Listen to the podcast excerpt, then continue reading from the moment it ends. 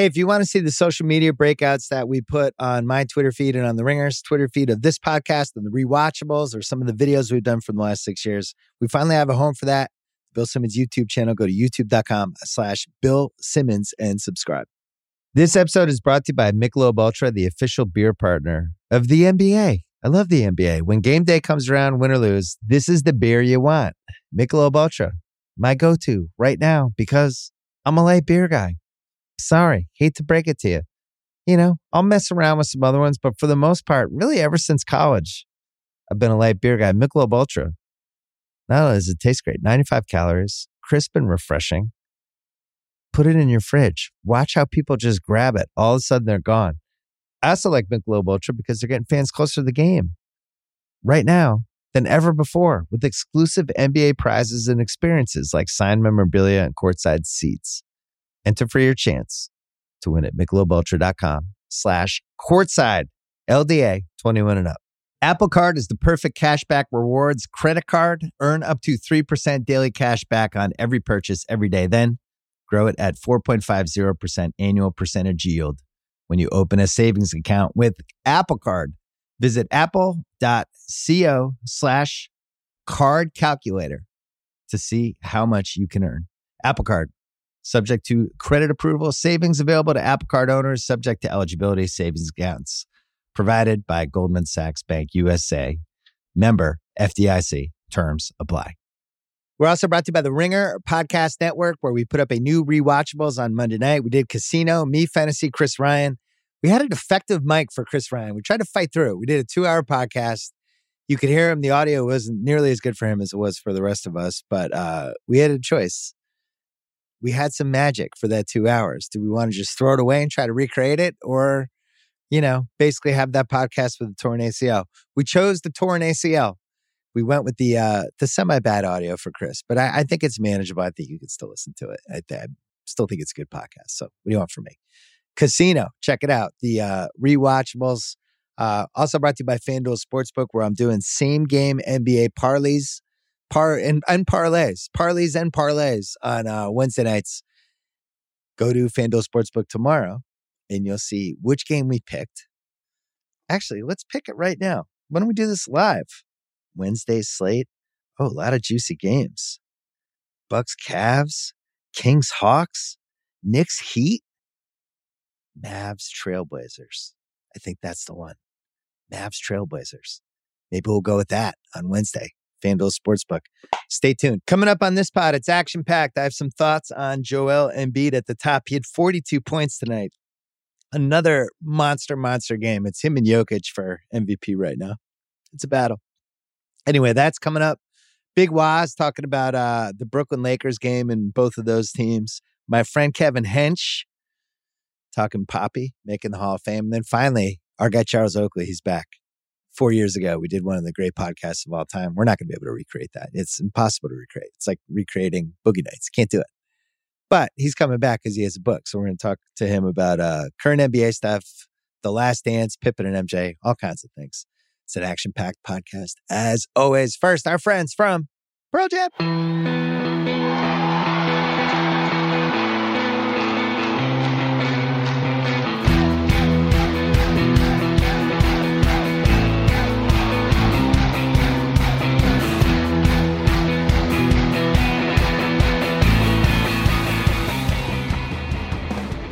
I always thought Hakeem Olajuwon had the craziest career of any N B A superstar. Played soccer in Nigeria, picked up basketball as a teenager, had a growth spurt, somehow never lost his soccer footwork, came to the University of Houston, found a low post mentor by the name of Moses Malone. You might have heard of him. Figured out how to thrive in a new country, got drafted by his hometown Rockets, turned into an absolute killer, won two titles, went down as one of the fifteen best players ever. And in my basketball book, I wrote the following. Add everything up, and here are your odds that we'll see another Hakeem Olajuwon. A cajillion, pillion, gazillion, frizillion, frigillion, million to one. Well, Joel Embiid's path to stardom, nearly as unlikely. Hakeem, Nigeria. Embiid, Cameroon. Hakeem, soccer. Embiid, volleyball. Like Hakeem, Embiid doesn't start messing around with basketball until age fifteen. Moves to Florida. Two years of prep school games. lands for a year at the University of Kansas. By the spring of two thousand fourteen, with only four years of basketball under his belt, Embiid somehow is about to become the N B A's number one overall pick. And if you stop it right there, it's an absolutely crazy story. But it's not that crazy, right? Hakeem paved the way. Hakeem made the Joel Embiid story seem, I don't know, conceivable? Well, here's what became inconceivable. Everything that happened to Joel Embiid over the next eight years. How does someone reach their potential as a superstar while also giving us a career littered with what ifs and almost and holy shits and why did that have to happen? And how is almost none of this his fault?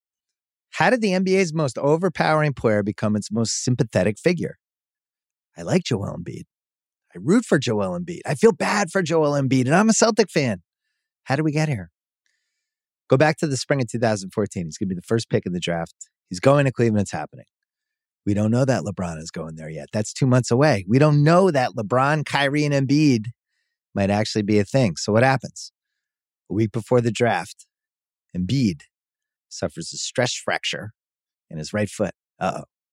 I was one of E S P N's studio guys for that draft. I said on the air, I still thought Embiid should have gone first. I thought he was a seven-foot Serge Ibaka. By the way, I was wrong. He grew. He became a seven-foot-two Serge Ibaka, but better. Anyway, Cleveland got scared. They take Wiggins. Milwaukee gets scared. They take Jabari Parker. Incredibly, the best guy in the draft falls to number three at Philadelphia. So what if Embiid never breaks his foot? Does Cleveland keep him? Would LeBron have wanted to give him a test drive as a rookie, or do they deal him right away to Minnesota for Kevin Love like they did with Wiggins? Here's my hot take. I don't even know if it's that hot. I think they keep Embiid.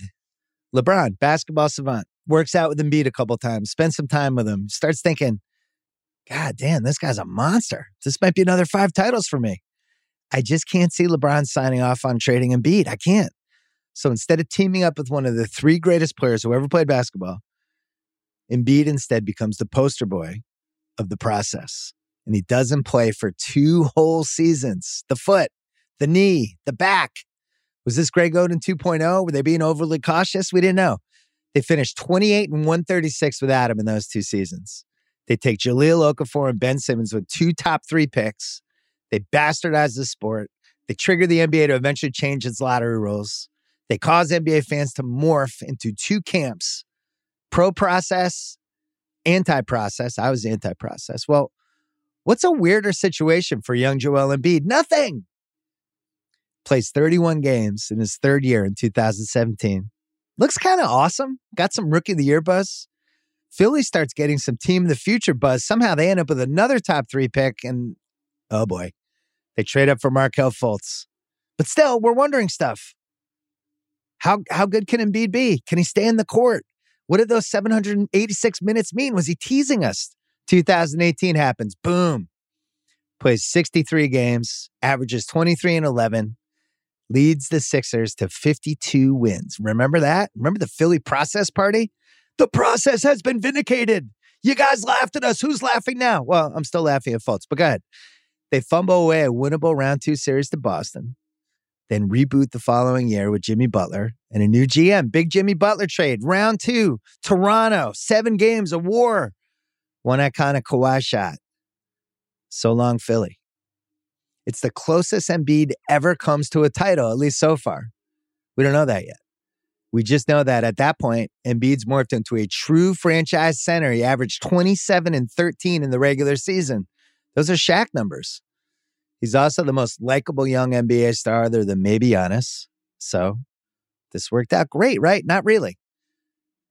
That summer, Butler dumps Philly for Miami. We have the weird bubble season. Philly gets swept by Boston. Coach change, finally. Doc Rivers comes in. Lots of hot takes. Did the process really work?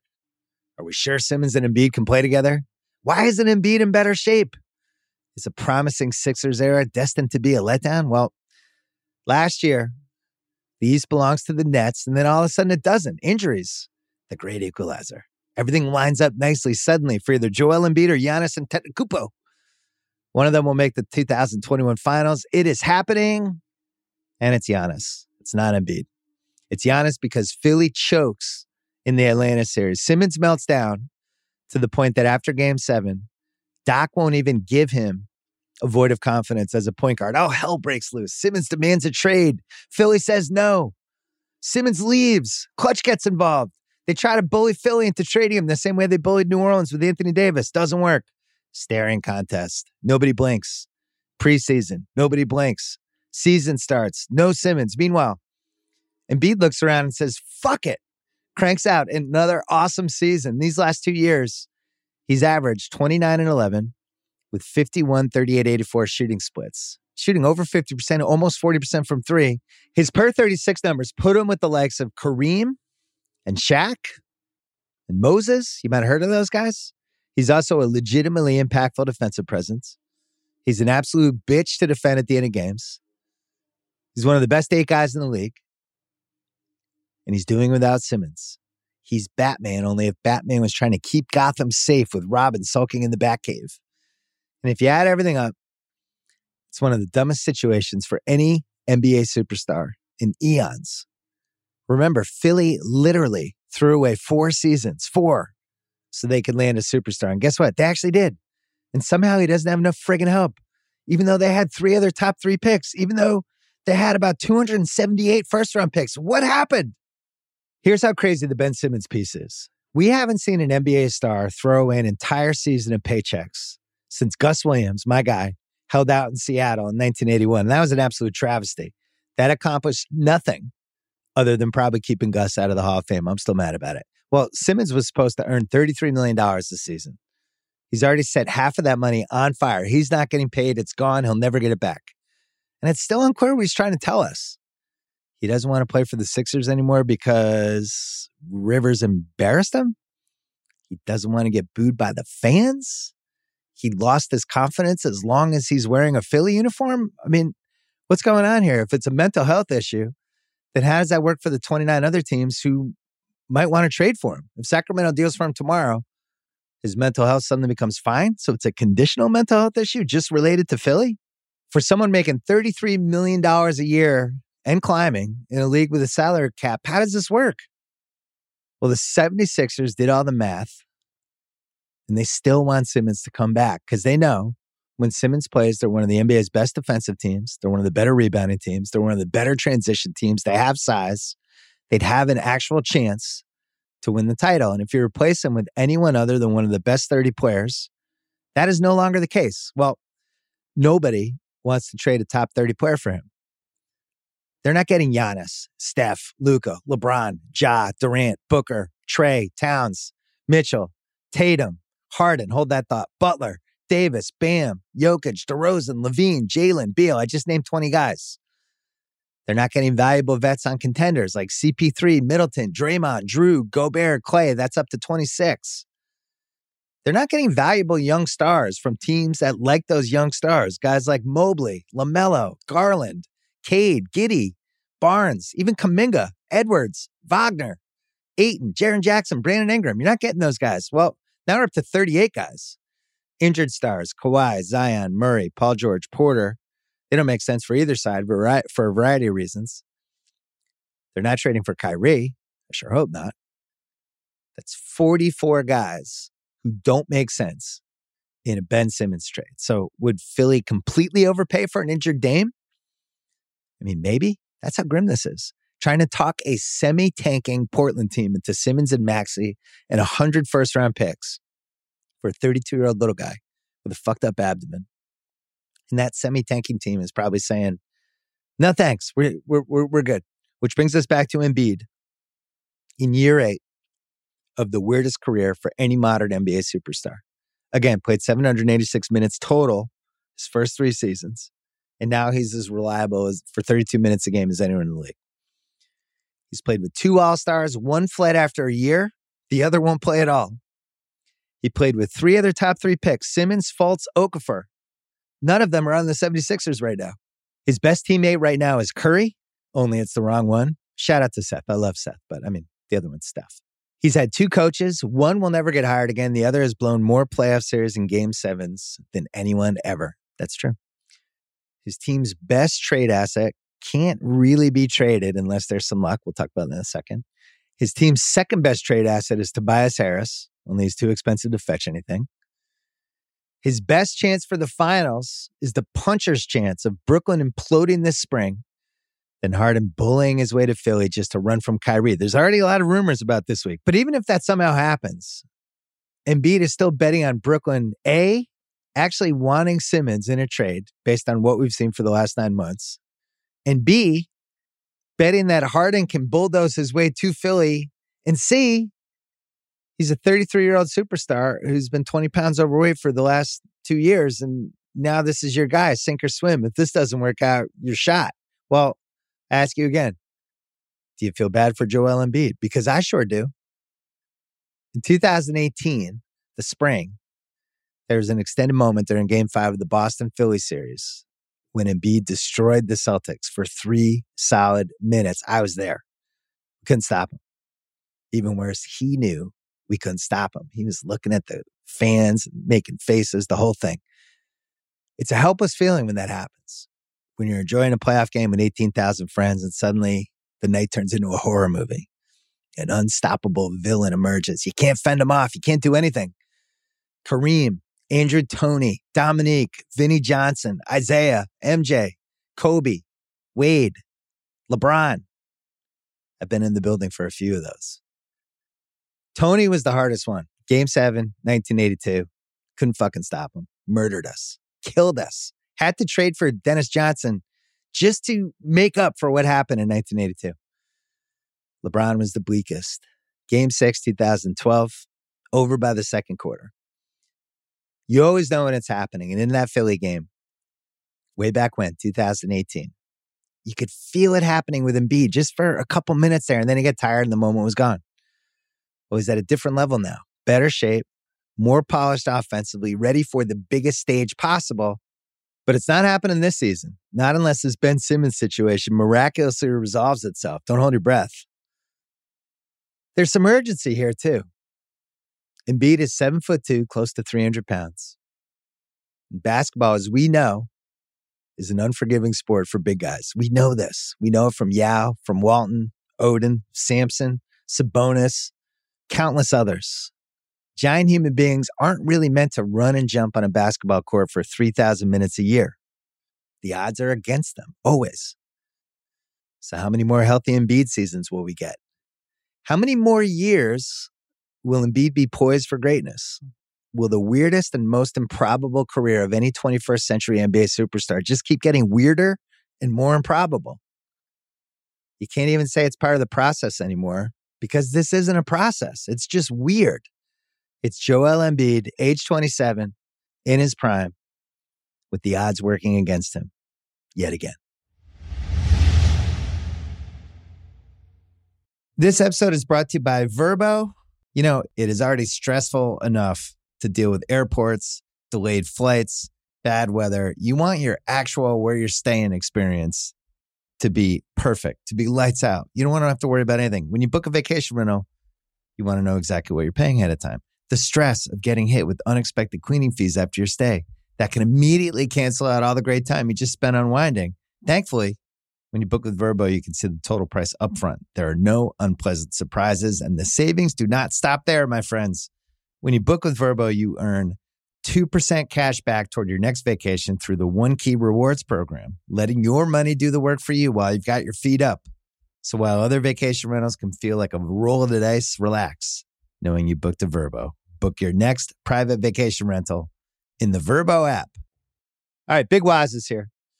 You can watch his Full Court Fits videos that we run on the socials.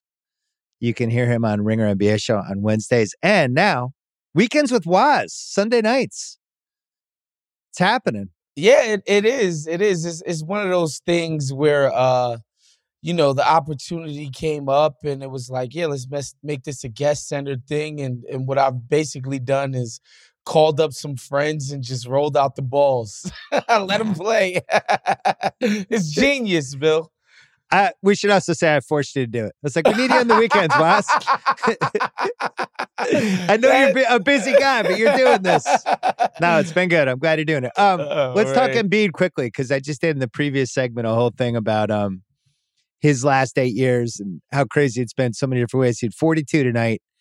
it's him and Jokic right now, I think, as as our two M V P candidates. But um, I, I'm watching this going, A, I feel bad that he doesn't have more help.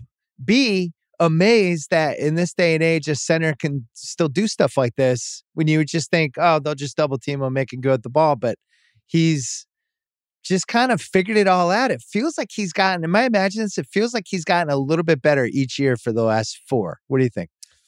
Yeah, I would agree. And I just think the diversity of what he does on offense is what's just crazy. Like, obviously, he always flashed some three-point ability, but he's shooting thirty-eight percent this year on threes, which is absurd for what yeah. he for, for what he's able to do inside already. And then, you know, the diversity meaning, like, he can get his shot off the dribble now. Yeah, he does this off the dribble sort of mid-range pull-up that is just so soft and just cash. And he's shooting efficiently from every single quadrant on the court. Like, you know, people who are mid-range, like, assassins, people like K D and, you know, the Kyries of the world, they shoot in the forty-eight to fifty to fifty-one percentage. Joel Embiid's at like fifty, excuse me, forty-seven percent from yeah. mid-range. So, like, offensively, there's nothing he can't do to people. He's doing the Euro step off the dribble. He's, you know, in, in sort of semi-transition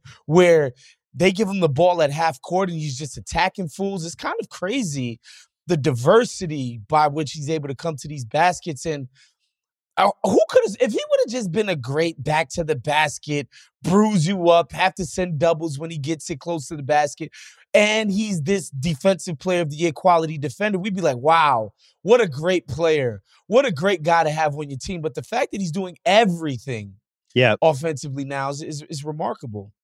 I like his little off-balance one-legged thing that he does. It's yep, such a unique shot. Mm-hmm. It's yeah, it's, it's in a weird way kind of his signature shot, even though, as you said, it's the Dirk. But the fact that a seven-foot, what is he, seven foot two or seven foot three? Have we decided? Uh, he's is at it, least seven foot two. He's, yeah, he's, he's got, the he's biggest guy two. out there every single game. Yeah, I'll he really that is. Much. He's also, like, for uh, for the listeners, if you haven't seen him in person, there's a couple guys in the league that are just worth it in person, just from kind of a, a an awesome spectacle standpoint. I think Giannis is like that too. Watching Giannis run up and down the court, yep. watching Embiid, uh, how a guy with his size move, watching Jokic in person, how weird it is where you're like, man, that guy, and then he's you know, just torching everybody. Like, you know, it, it the weird important. version of that for me too, Bill, Fred VanVleet. That somebody that small can get right. anything done on an N B A court. Yeah. I'm like, wow, that's crazy. Well, you know, Muggsy Bogues used to be like that way back when, when you when. You'd see him in person, and and Manute was the opposite of it. Both of them were so staggering when right. you were actually at the game versus on, on T V. It's one thing. It's like, right. oh, that guy's really tall. That guy's really short. But in person, watching like Muggsy Bogues take somebody full court, there's an N B A T V documentary that I've not watched about him. But um, with the Embiid thing, though, I am so curious to see if they handle this Simmons thing before the deadline or not. And that was a little bit of what I did the last segment. Like, I do feel like when you have a guy like this who's this good, yeah, and who knows with the East, right? Guys are dropping left and right. Teams are going up and down. You just never know. You saw what happened last year with Milwaukee where, you know, all of a sudden you're in the finals. All of a sudden you have a chance to win. And whether they're able to either parlay this Simmons thing into something right now, which doesn't seem conceivable because it just doesn't seem like a trade. Now they're starting to float the Harden stuff. And I don't oh, know whether that's gosh. coming from Clutch or that's coming for the Sixers, or both, or neither. But that's been the last twenty-four hours where it's like, yep, James Harden's unhappy. And then everybody runs with it. We have no idea what's true, what's not true.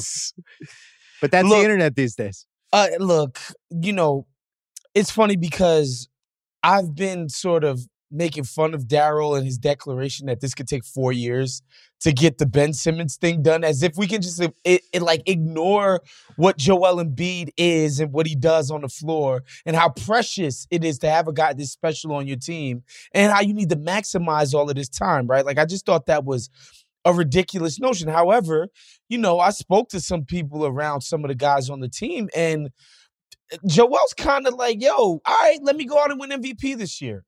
Right. Fuck it.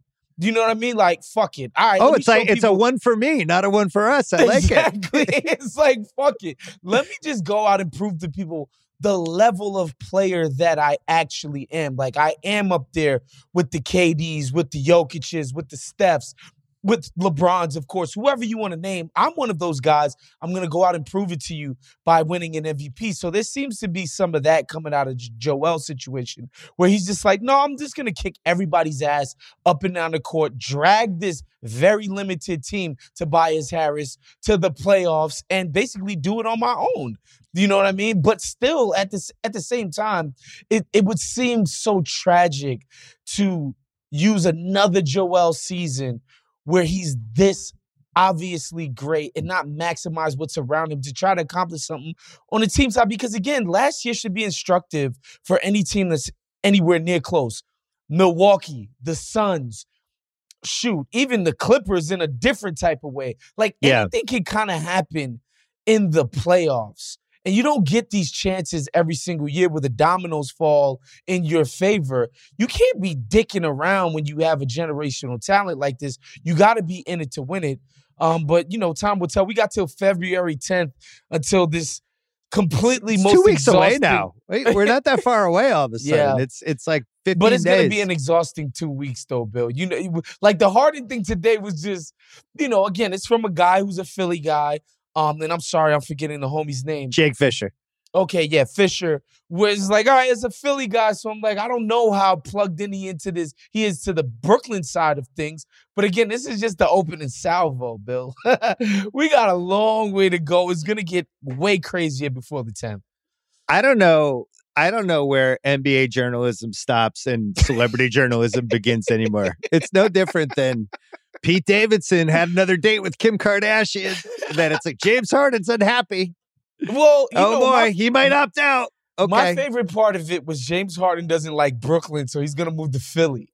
It's like, what? By the way, do you think he actually lives in Brooklyn? I'm sure he lives in New York City, right? You think um, he lives in Brooklyn? I would be surprised that hard to if believe. He did. I would be surprised. I could see, I, I'm of two minds. I could see him living in, Tribe, not Tribeca, in Dumbo, where a lot of rich people live in Brooklyn and you get these crazy oh, like big Matt loft Damon. Spaces yeah. and all yeah. of that. Like, I can see him being in Dumbo, but I could also see him being in a place like Alpine, New Jersey, where you can get an actual house, a yard. Because, you know, in Houston, as rich as he is, he probably lived in a McMansion, like literally. So he oh, might yeah. be used to having a huge house. So he might have gone to Jersey, but I'm not sure. I don't think there's any reporting on the James Harden real estate beat. Yeah, I... We obviously need more. I, I, I think we're all slacking. I know Darryl always used to tell me this about Houston. He would say how the N B A players loved Houston because you mm-hmm. could get these giant houses, mm-hmm. just giant, like, and lots of land. There's no taxes. There are all these benefits. I'm like, yeah, whatever. And then over and over again, he was getting guys to actually play for them. So there's well, something to it. There's the housing market, and and you know, I know we're not going to get into this. No, the, sh- the champagne and campaign. Uh, you, exactly. the, the, the the social market in oh, Houston, yeah. specifically for N B A players, is very, very, very attractive. Um, but you know, we'll look. I could buy one thing. I could buy the idea that James Harden is angling to make sure that Brooklyn understands. Like, look, I got options. Y'all better give me this. two hundred fifty mil when the offseason's done if you're serious yep. about your life. I have options. And two, eh, maybe I don't like playing with Kyrie that much. The whole Kyrie act is is wearing me thin. We came here to do something together, and this guy's gone diva mode on everybody, and he's too good for a vaccine. And it's, I could buy that. I could definitely buy that. That's the only piece of this. Who knows? Half-truths, little truths, rumors, game and telephone. The only piece that I'm pretty convinced on would be that Harden's disappointed that Kyrie's not playing all the time. Because yeah. how can he not be? How Kyrie, not Kyrie's be? Only playing certain road games. I still feel like, especially with K D out and with what's going on in the East, where the Nets are, you know, all of a sudden they could be in sixth place in like four days, that they're going to have to get ambitious, I think, with, with the Kyrie can't play. Like, just pay the fine. Because they, mm. they have the argument to fall back on of, well, these visiting players can come in who aren't vaccinated it, it, it, it and they can play. So why can't Kyrie play? I feel like they're going to play that card. What do they care? It's, They'll take it, heat for a day and then nobody will care. It, yeah, it doesn't make like I, at a certain point, like I understood the arguments of like, oh, this sets a bad precedent. Everybody else is doing it, blah, blah, blah, blah, blah. But like, and I think some of it is grounded in misguided, like, Kyrie and Aaron Rodgers should be setting an example for the nation. And it's like, I mean, where are we as a country? Yeah, we need those two guys to help us. That's what I'm saying. Like, people are so shocked that these guys have YouTube accounts and can go through YouTube rabbit holes just like your uncle or your cousin does. Like, we all have these peoples in our lives and we understand that they do it. I I don't know that everybody else is completely like, well, oh, hold on, hold on. Those people. I, I don't have anyone like Kyrie in my life. I just want you to know that. I have some weird people in my life, but not Kyrie. Well, yeah, I don't have any flat earthers. But as far as like vaccine hesitancy and all of that, like, I don't mm. know. I thought we got a little bit high horsey in N B A media about the vaccine hesitancy. Like, yeah, it's oh, dumb. Oh, oh, we got high horsey in the N B A media? I can't believe it. That but never happens. I think at this point, like, look, if he's playing on the road and he's playing against all the same people and we're packing arenas with twenty thousand people with, like, no real way of saying if any of them have actually gotten vaccinated, like, what are we doing at a certain point? Like, just let the dude play. Don't so, kill me, vaccine Twitter. I'm with you. The thing with Harden, so he can, he's under contract. He can't be sent to Philly just on his own accord. It would have to be a sign and trade with Simmons, mm-hmm. which is a very important thing to understand. Brooklyn would have to agree mm-hmm. to send him there and be delighted to get Ben Simmons back, who hasn't played one hundred percent in nine months, yeah. plus a bunch of picks that aren't going to really help Kevin Dur- Durant. The other thing he would have would be, he, he Harden, if this is really true, and I, I, I don't think anything has, and no minds have been made up, put it that way. Yeah. But if he wanted to say, oh, I might go, I might go, here I go. There's not a lot of teams with cap space that would make sense. The only one really is San Antonio. Like, Orlando has no cap shot. space. No shot. Houston's going to have some cap space. He's not going to go to those teams. Like, San Antonio, like, I, I, Popovich, like, maybe, but that is that really a threat if you're Joe Tsai? No, I and, think... I Come th- on, I th- I Joe think... Tsai's like Joe Tsai's going to be there going, oh, you you might go to San Antonio. Oh, right, I'm quaking right. in my boots. Well, well, one, I don't know that San Antonio would ever offer that dude the kind of deal that it would take to bring him over. It doesn't seem like he, James Harden fits the San Antonio mold, if you know mm. what I mean. Um, but I do think James Harden would leave for money. Um, for a crappy situation. I do think he he very much would like to maximize his earning potential. And I do think if even if the situation was bleak, if they paid him, I don't think James Harden would have any hesitancy because he's kind of shown that, like, what's most important to him are these, like, James Harden-centric things, like soaking up possessions, being an all-star, being out and about, a socialite, making as much money as possible. Like, part of the M V P drive, obviously every player wants to um, win M V P, but he had a clause in his Adidas deal that he got way more money if he got an M V P, right? Like, and, and I think part of the reason why James Harden operates the way that he does, and we talked about this on weekends um, on Sunday with Amin, in that he doesn't take it as seriously as Steph and LeBron, who are guys, in fairness to James Harden, take it as seriously as anybody in the history of the world is taking sports seriously, right. um, is that he's made a lot of money. Like, okay, whatever. I'm a four hundred millionaire. I don't, like, so what? You guys don't consider me on the par with Magic and LeBron. I've earned so much money. So he's I think, three maxes, right? He's a ex- three max guy, I think. So at this he point. signs another two hundred something million dollar contract. I mean, that that's in, with some team that doesn't have championship potential. That's in line with the James Harden we've known, you know? Well, I can't see him leaving. I can't see Brooklyn. I can't see him leaving for one of those weird cap space teams. So mm. we've learned, like, with stuff like Jimmy Butler in Miami, you can't rule out some trade, trade partner that you yeah. never saw coming. Like, mm-hmm. whoa, where'd that team come from? You also can't rule out this piece, though, with the Nets and the Sixers. And that's the rumor du jour that it would be, you know, whatever. And I, I really do not believe it in my bones because I don't think Ben Simmons has nearly the same kind of trade value because he doesn't play basketball. He's giving away a half a season of paychecks not to play. So I'm, I'm, I'm not like jumping at the chance to get him. But here's the other piece: Joe Tsai, Nets owner. You know, not, I don't think he's a huge Daryl fan and a huge, you know, that I don't mm, think he's going to be mm, going, oh, mm. cool, because. I, you know, it's come out two years ago. Like, he wouldn't let Daryl in, into this arena for a Nets game. Like there's some China animosity. The, the, the residual uh, oh, free yeah. Taiwan stuff. Okay. Yeah. So, so crazy. Two years later, he's going to be like, here's James Harden. Let me take your guy back who hasn't played for ten months.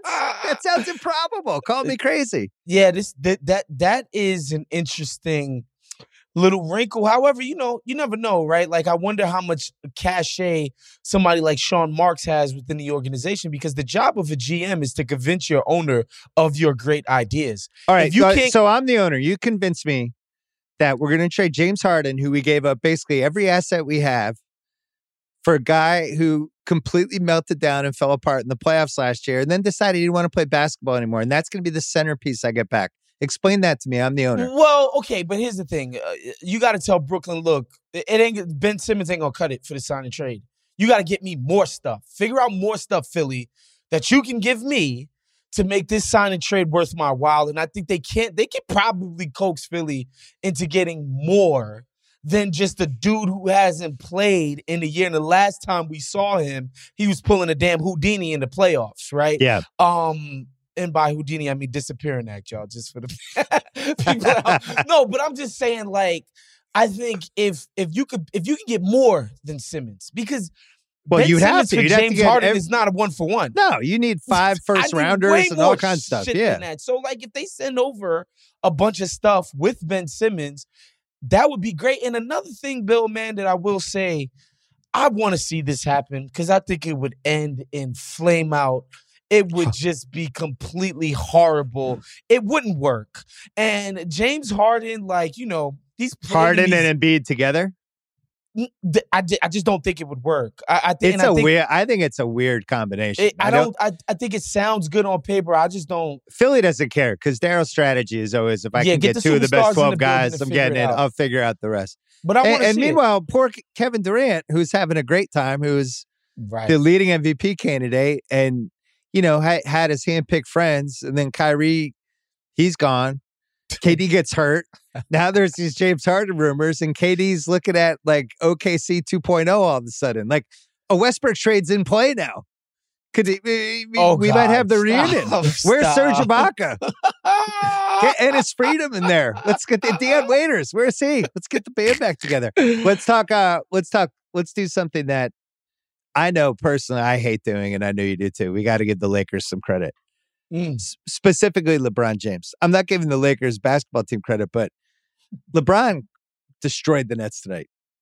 And, you know, I, I've lost the capacity to understand what it means when somebody's in year nineteen and he's played sixty-one thousand mile uh, minutes. And um, nobody's done this at this age because we're watching Tom Brady, like, pull off twenty-seven to three comebacks in football playoff games when he's forty-four years old. So I don't even know what the age thing means anymore, but I am watching, I am enjoying watching him play basketball. I think his team is weird. It doesn't fit, but his weird hybrid of this power bully ball game that he has yep. combined with this goofy kind of step back. I don't even know what a three is, but he doesn't have the same lift anymore, but somehow everybody seems more afraid of him than at any point in his career since like mid mid Miami two thousand thirteen range. It has been impressive. I do feel like, you know, sometimes LeBron can check out, right? We saw it last couple games, two thousand fourteen finals. We saw it last couple games, two thousand ten, whether the moment gets too big or you could just see he's kind of like, I wouldn't mind getting out of this situation. two thousand eighteen Cleveland after the J R game, where you just see something shifts where it's like, ah, he's, he could go either way on this one. I don't feel like he's been like that for the most part with the Lakers. What do you see? No, I think this, I think this, this recent run, and I've said this on one of our other uh, podcasts, is I think LeBron signaled to the greater N B A public, like, it ain't me. Okay.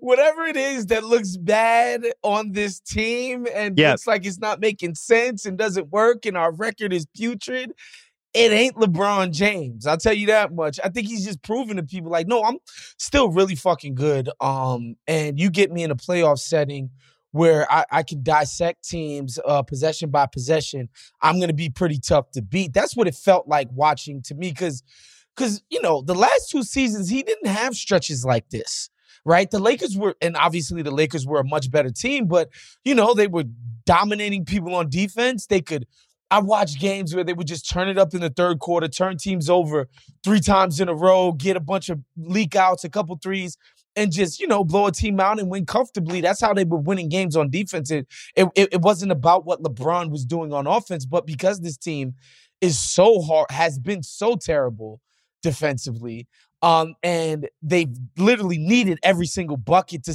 inch out the little bit of wins that he's yeah. getting. He's doing it. He's doing it. And, and he, you know, as he's gotten older in age, which is why he hasn't won M V Ps, guys. I hate, we got to stop saying LeBron can have ten M V Ps. No, he can't, because he doesn't play hard all season long. He's not right. doing what Joel Embiid is doing all year long. He does it in stretches. And then in other stretches, he's falling back. I think he just showed, like, we need my offense. I'm coming out and doing it. This Westbrook yeah. thing is a mess. LeBron is still good. I enjoyed the Ramona Shelburne piece in E S P N dot com today where the headline was like, there is no plan B with Westbrook. We have to make this work. This is, by the way, what what most smart basketball people oh, were saying man. in July when they mm. made the trade. It's like, you guys realize if this doesn't work, there's no outs. It's, it's self- no outs with this. It's self-inflicted. It, it's not like somebody left your team for greed and pastures. Although A C did, but y'all could have afforded to retain A C. That was just straight up, we don't want to pay you type of situation. But like yep. you traded Kuz. You traded um Kenny. You traded all of these people away. You brought in Westbrook. Let Caruso go. You let Caruso. Like, this is all self-inflicted. So, like, yeah, you, know, you can't do anything about it.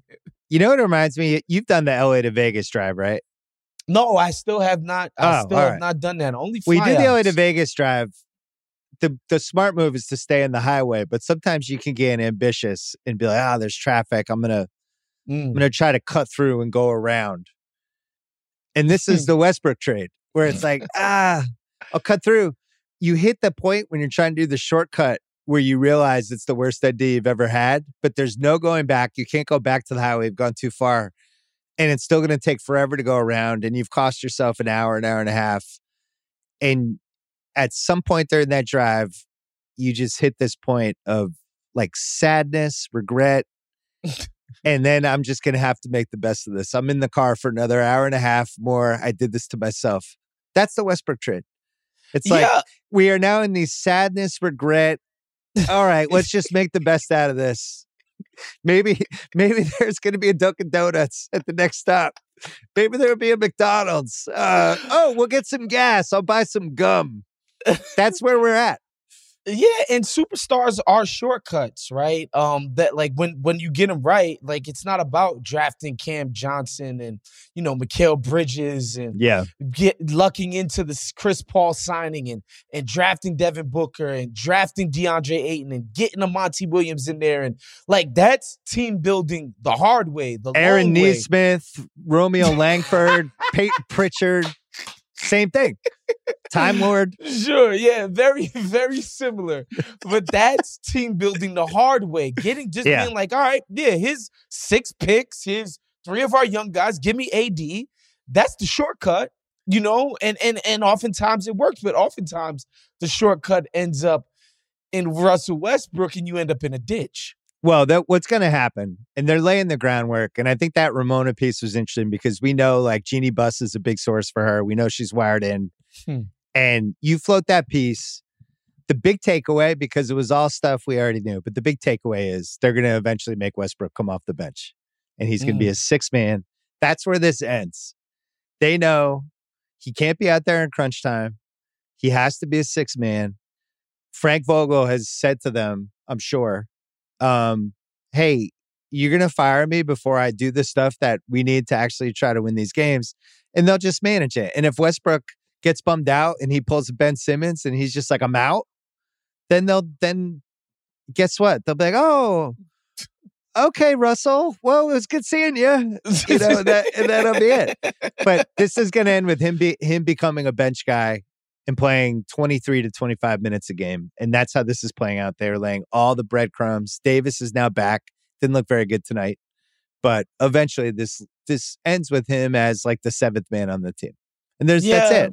And and and I think all roads were leading this way because He can't, like he's not in a position. They don't have a team that can maximize what he's still able to do, which, to be honest, at this point isn't all that much. But like they don't have a team that can just spread people out completely the way it happened in Houston for that six week period where he was the most efficient of his life, right? Yeah. Like they blew up the team. Their center was was their center was Westbrook. I wouldn't. You can't even yeah, say it was. They Covington. Went no centers. It was it was Westbrook, and he was able to thrive, right? Like this five out spread. Them out till the playoffs, a completely en- empty paint, right? Um, the Lakers don't have that kind of roster, so they can't even put him in the space that he's best to excel at. And the context of the Lakers, he don't fit. He Wait, don't fit. You know what they the Lakers do have is a a pretty oblivious and energetic play-by-play announcer.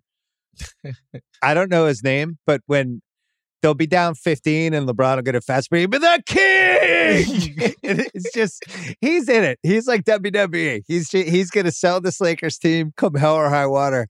I've watched more of the Lakers than just about any other team this year because I can't stand the Lakers and I'm really enjoying this crazy season. But at the same time, I really respect LeBron. Like, I, yeah. I really think, like, he's gone all in. But meanwhile, this was all self-inflicted because we know he made the Westbrook trade. For, him for and sure. Kurt Rambis and these yeah, other guys. They don't make like, that trade without him. Yeah, you got to eat your vegetables, Bron. You you wanted this. Come on now. Yeah. You got to do this. I, I want to ask you, too, because this has been a thing on the internet as well as, like, the James Worthy post games on Spectrum when they lose. Oh, I've like, been into those for, like, five years. It's the funniest thing ever. He gets so upset. Nobody he's, loves the Lakers more than James. James Worthy, dude.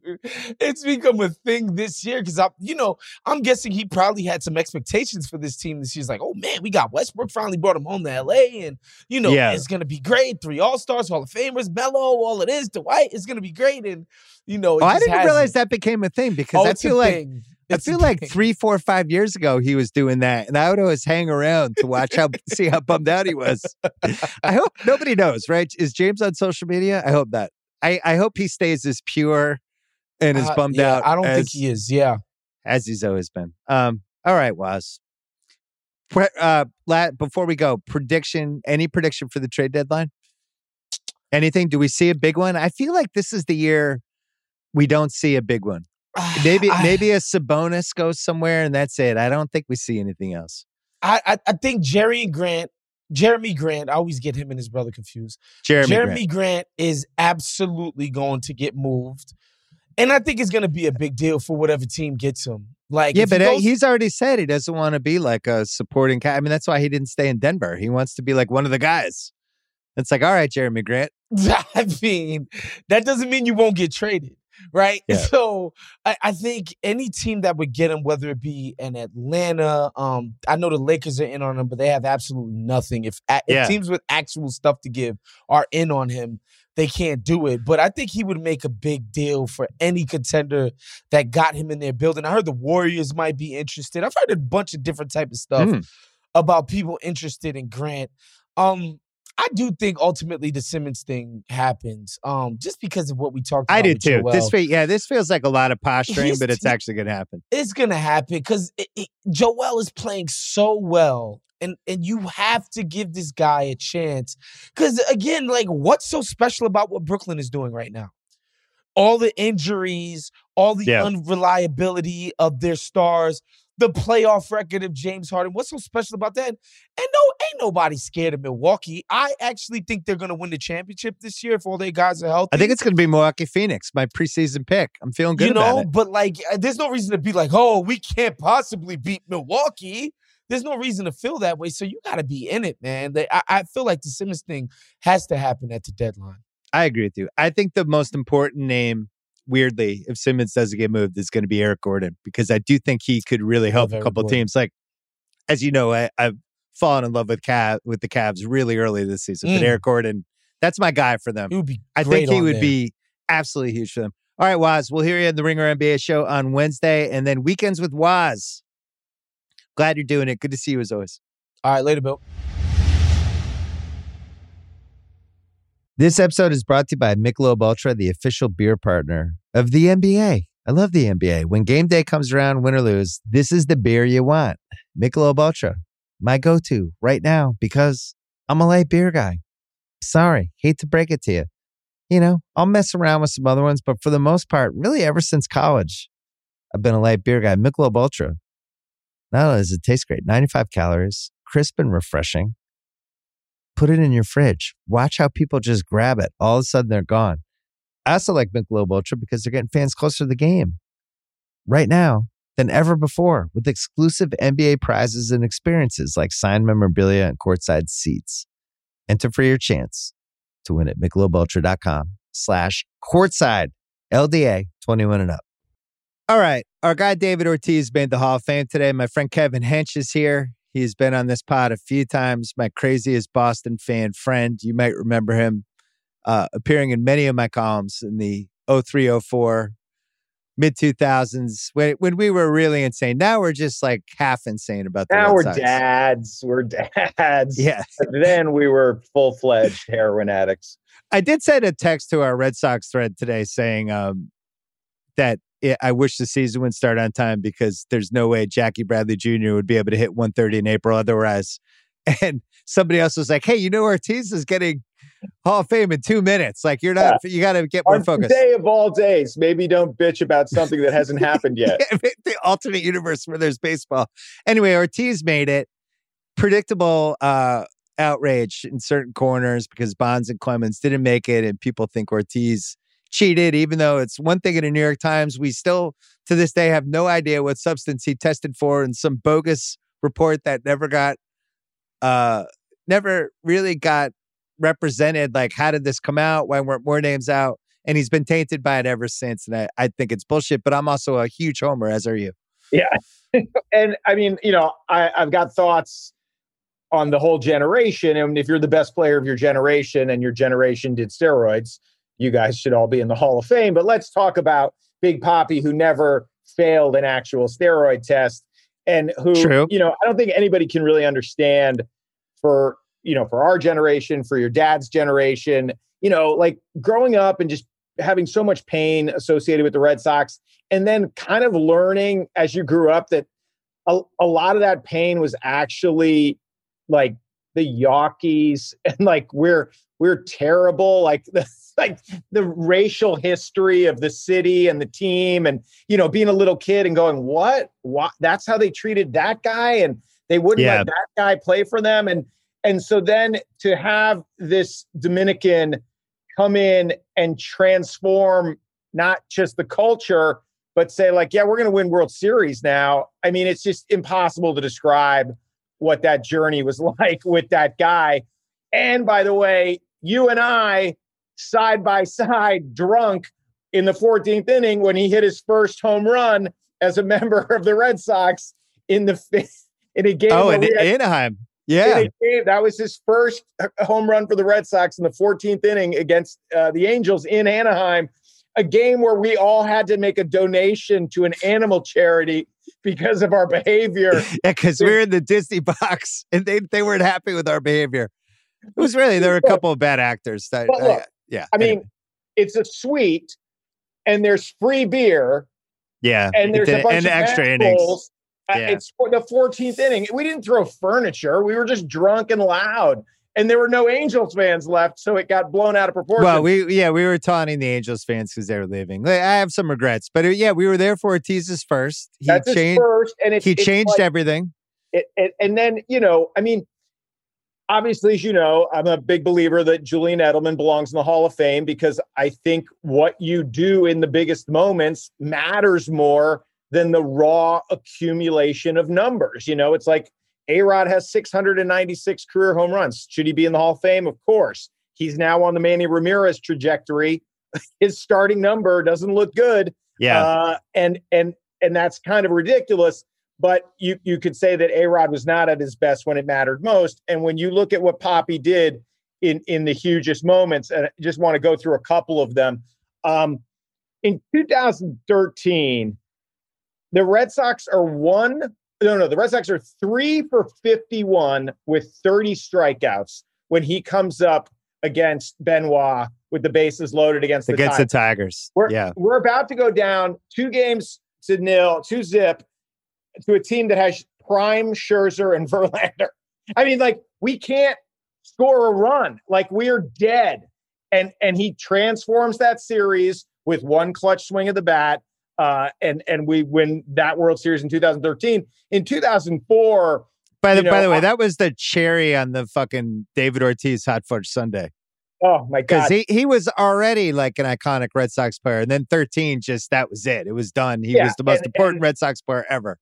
And and the the crazy World Series, and he finishes his World Series career. It's funny, you know. I grow, growing up, I was like, you just hear about Mickey Mantle in the World Series. And it's like, you knew Mickey Mantle had eighteen home runs in the World Series. Like, this right. is unbelievable.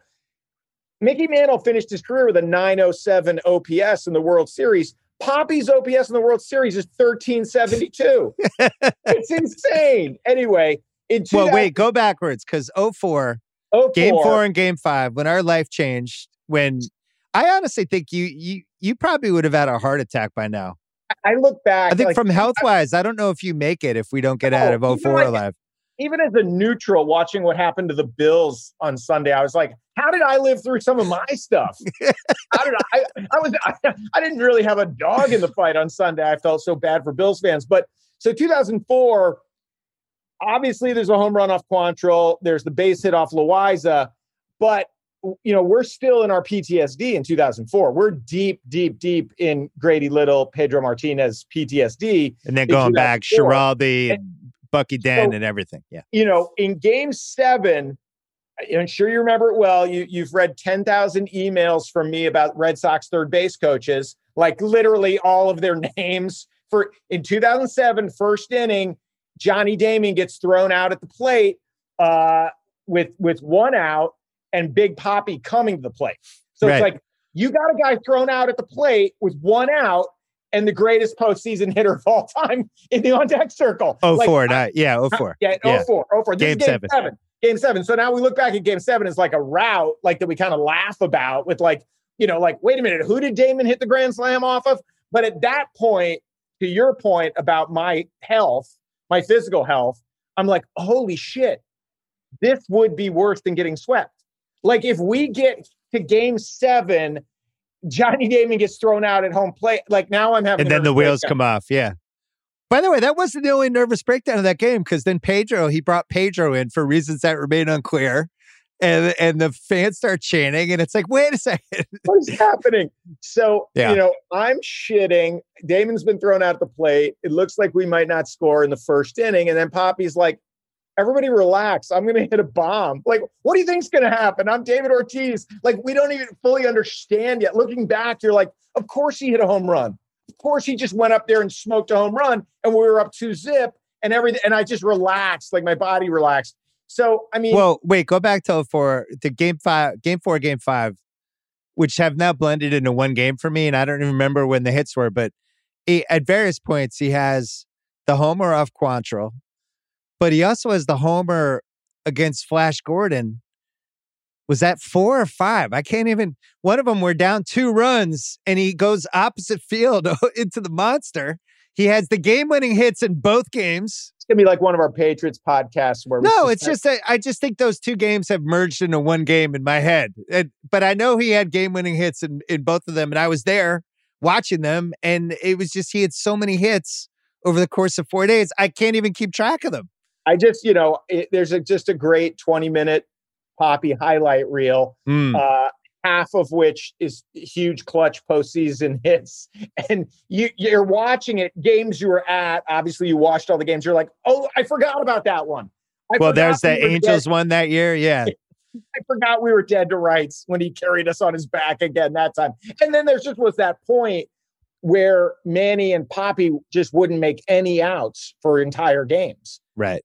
Well, they would have those stretches, the oh seven playoffs, when I felt like the Indians were probably better than us. And it was just those two guys together. They it was like watching two basketball players just get hot. Yeah, they'd be they'd be ten for ten on base percent. You know, they just would never make an out. Um, it was amazing. I, I've never liked baseball. I, I'll never like it as much since what we got, what we had with Ortiz and Manny together. And, and you know, Ortiz. Pedro and Pedro. Well, and the Pedro thing, too. But the. The Ortiz thing, that, and the reason it's such a big day for Red Sox fans is um, he's the most important player we ever had. He changed the culture. He changed the way I think about baseball and sports and life. Um, he was like this big, gigantic teddy bear. He had amazing just energy day to day, week to week. There was that moment, what was that, in oh eight, oh nine? I remember I wrote a column about it where it just seemed like he was washed up. It seemed like it was over. And it was so sad to watch him go out. He was hitting like two hundred. And then he rallied back. In two thousand thirteen ended up being his last thing. But like, you know, they when the people talk about the P E Ds and stuff with him, he looked exactly the same the entire time he was on the Red Sox. He looks the same now. It's not like they, when you see the football players retire and they're seventy pounds lighter on T V the next year. He he's he just a, a big fucking dude. Yeah, he had a huge frame in, in Minnesota. And I don't know, I I had never seen this before, but there's video of him in the minors beating A-Rod and Griffey, who were already in the majors, in a home run hitting contest in mm. Appleton, Wisconsin. I don't know what this event was, but mm. uh, there's video of it. So yeah, it was only the Twins who were like, don't don't hit homers, man. We got to hit gappers.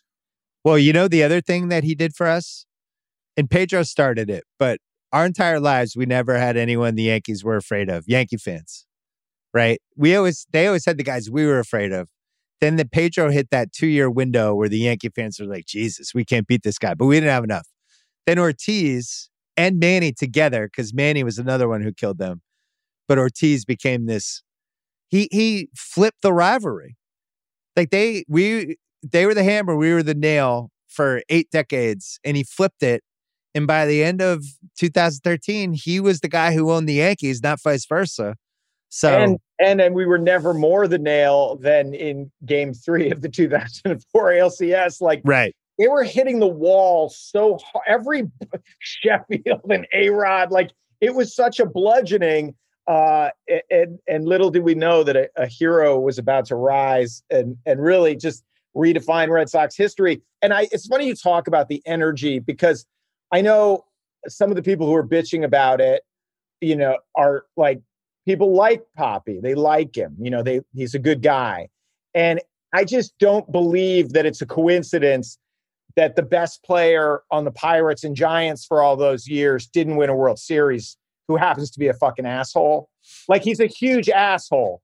And yeah. he never, it, it does matter. Your leader, your best player, your most clutch player, ha- if he's a good guy that people like seeing when they get to work, it matters. It makes a difference. And so it's not it's not like, uh, you know, Albert Bell was a bad guy and Mo Vaughn was a good quote, so he stole his M V P award, which he did. I really do think Poppy's energy infused the whole team with a winning attitude. Like, he's a winner. That guy's yeah. a winner. Like, your leader is a winner. And I always felt like with Bonds, you know, of course, the most incredible baseball player any of us in our generation, anybody yeah. ever saw. He's number but one like, for me.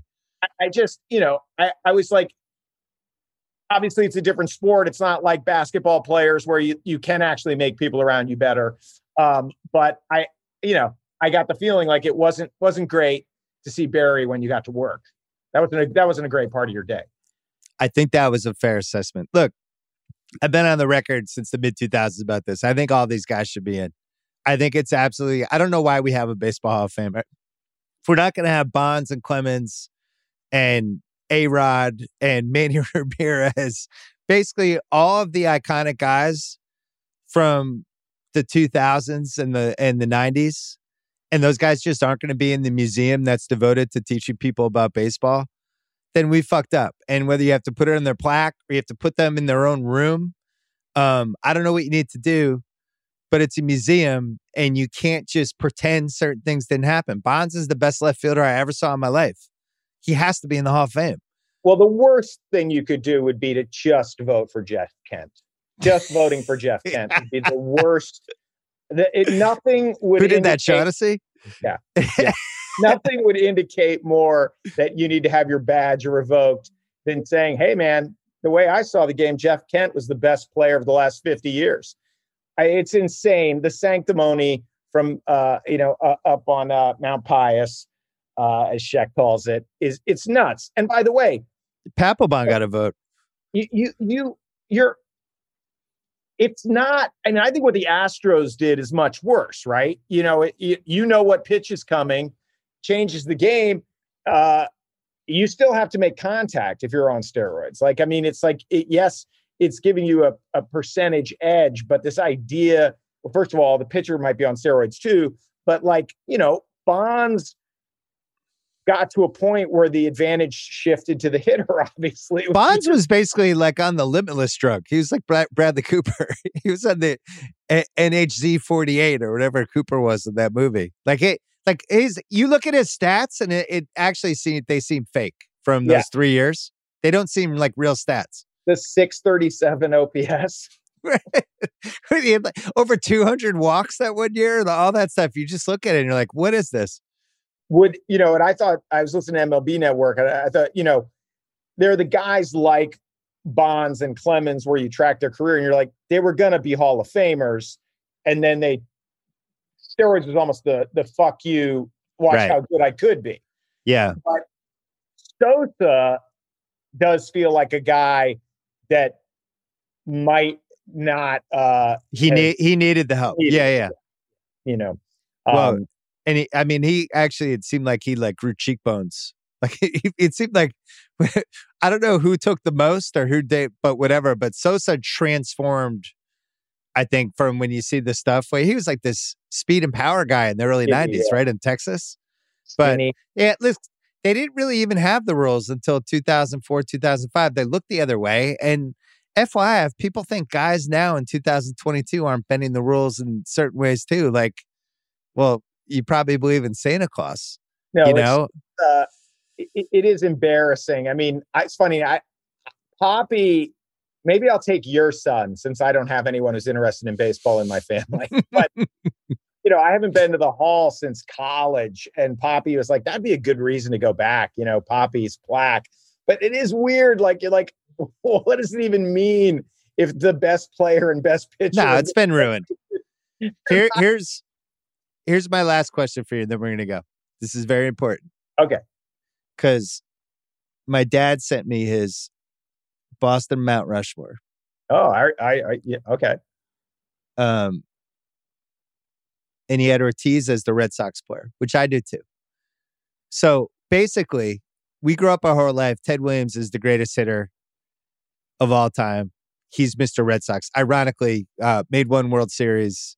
And we lost that World Series. He went, it kind of uh, symbolized the Red Sox. He went uh, five for twenty-five, I believe, in that World Series. Yeah, but it was like classic Red Sox. It's like, we've never won a World Series, but we had the best hitter ever. Now, maybe we didn't win the World Series with him, but he was the best hitter ever. I think Ortiz took the spot from him. And I, I don't even think it's really debatable, but I do think some people are like, nope, Ted Williams, four oh six in nineteen forty-one. He's got to get oh, the spot. Yeah, yeah. To me, it has to be Ortiz. You know, and even Ted Williams himself, to his infinite credit, you know, said like, This this Hall of Fame doesn't really mean anything if Josh Gibson and Satchel Paige aren't in it. So it's hard, you know, the, the steroid era is is less corrupted than stats from a pre-integrated baseball era, for sure. You know, couldn't so, agree more. Yeah. Uh, so, and and as somebody who who championships is always going to be my deciding factor. So, you know, my my Rushmore, um, it's funny.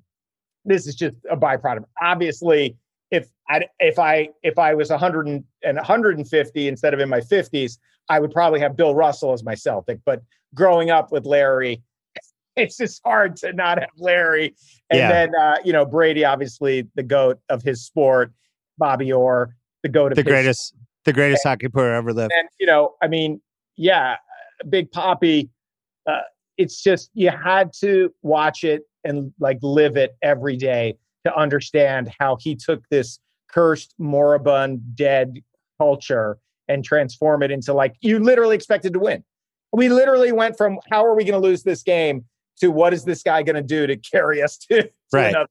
Take us home. Yeah. The, the, those three, the three spots are secure: Brady, Ortiz, and Orr. And then the Russell Bird thing feels generational. I personally think they probably both have to be in for different reasons. For me, it's hard for me not to have Bird on there when it was like a religious experience in the eighties, but Russell won eleven titles in thirteen years. Yeah. I think I think he keeps the spot. He's the greatest team sport athlete of all time. But uh, yeah, all right. Great day for the Red Sox Nation. And uh, to all the Yankee fans who texted me today and gave me shit and called Ortiz a cheater, you can all fuck off. Kevin Hench, great to see you. Thanks, buddy. This episode is brought to you by Michelob Ultra, the official beer partner of the N B A. I love the N B A. When game day comes around, win or lose, this is the beer you want. Michelob Ultra, my go-to right now because I'm a light beer guy. Sorry, hate to break it to you. You know, I'll mess around with some other ones, but for the most part, really ever since college, I've been a light beer guy. Michelob Ultra, not only does it taste great, ninety-five calories, crisp and refreshing. Put it in your fridge. Watch how people just grab it. All of a sudden, they're gone. I also like Michelob Ultra because they're getting fans closer to the game right now than ever before with exclusive N B A prizes and experiences like signed memorabilia and courtside seats. Enter for your chance to win at MichelobUltra.com slash courtside L D A twenty-one and up. This episode is brought to you by Simply Safe. Spring on the way, warmer temperatures, more time outside, more time away from your home. Do yourself a favor. Make sure you're doing what you can to protect your place and get a Simply Safe home security system. Comprehensive protection for your whole home. A great way to keep you and your loved ones safe. What if you're going out for Easter for six hours? You don't think the burglars are going to figure that out? That y'all y'all packed up your car at like eleven thirty on Easter and you drove off somewhere? Yeah, all they need is an hour. I'm not the only one singing Simply Safe's praises. Simply Safe, named Best Home Security System in twenty twenty-four by U S News and World Report. Recognized for the best customer service in home security by Newsweek. Protect your home today. I use Simply Safe and love it. My listeners get a special twenty percent off any new Simply Safe system when they sign up for Fast Protect monitoring.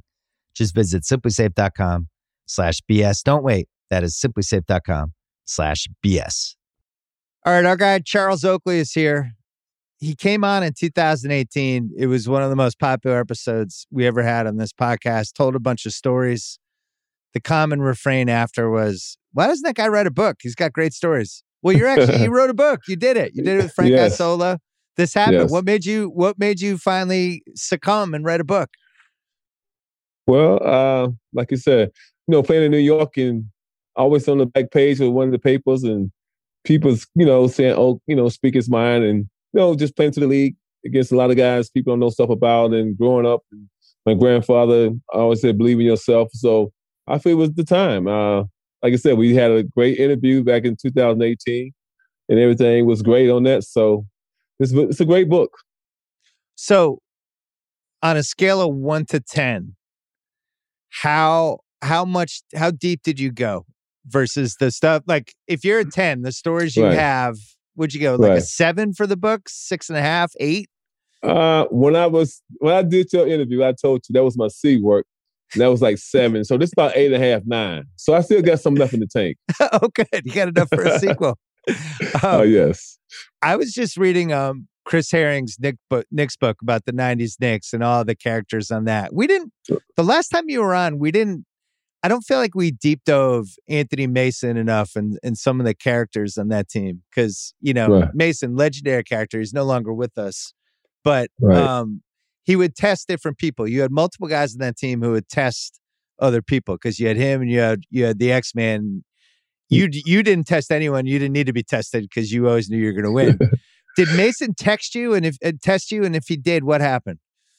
Uh, yeah. Uh, I mean, Mason was a local kid from New York. Uh, he came in there. You know, he didn't get drafted. Be you know Tennessee State, but uh, we had a couple of battles in practice. Uh, you know, Pat Riley rules were. It wasn't no out of bounds. So one day was in practice and I, you know, he went to the ball. We were casual. And I just came and just, you know, pushed him down and got the ball.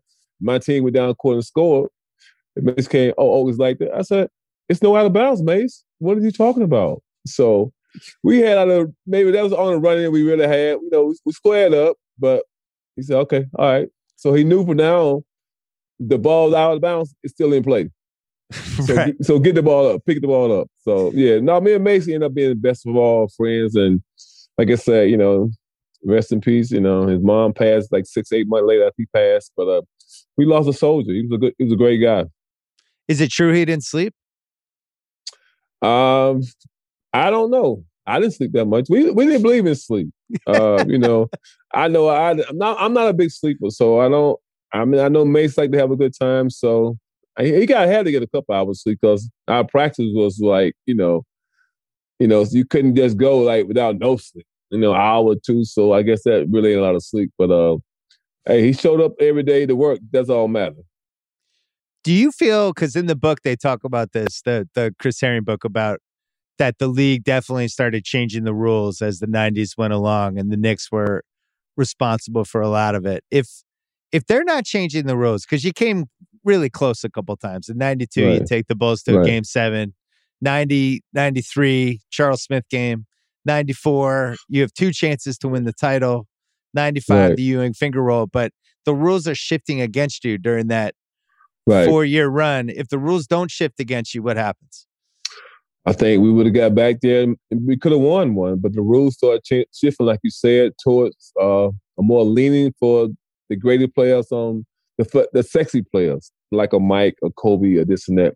So when you see them guys get banged up on T V and and the rating is going down, and the commission starts to hit breaks and really dives into it, how can we get this league back, you know, where it's, you know, should be at a global level. And they figured it out. They changed this rule, that rule. And they say, you know, Chicago won six out of eight, and we went the other way.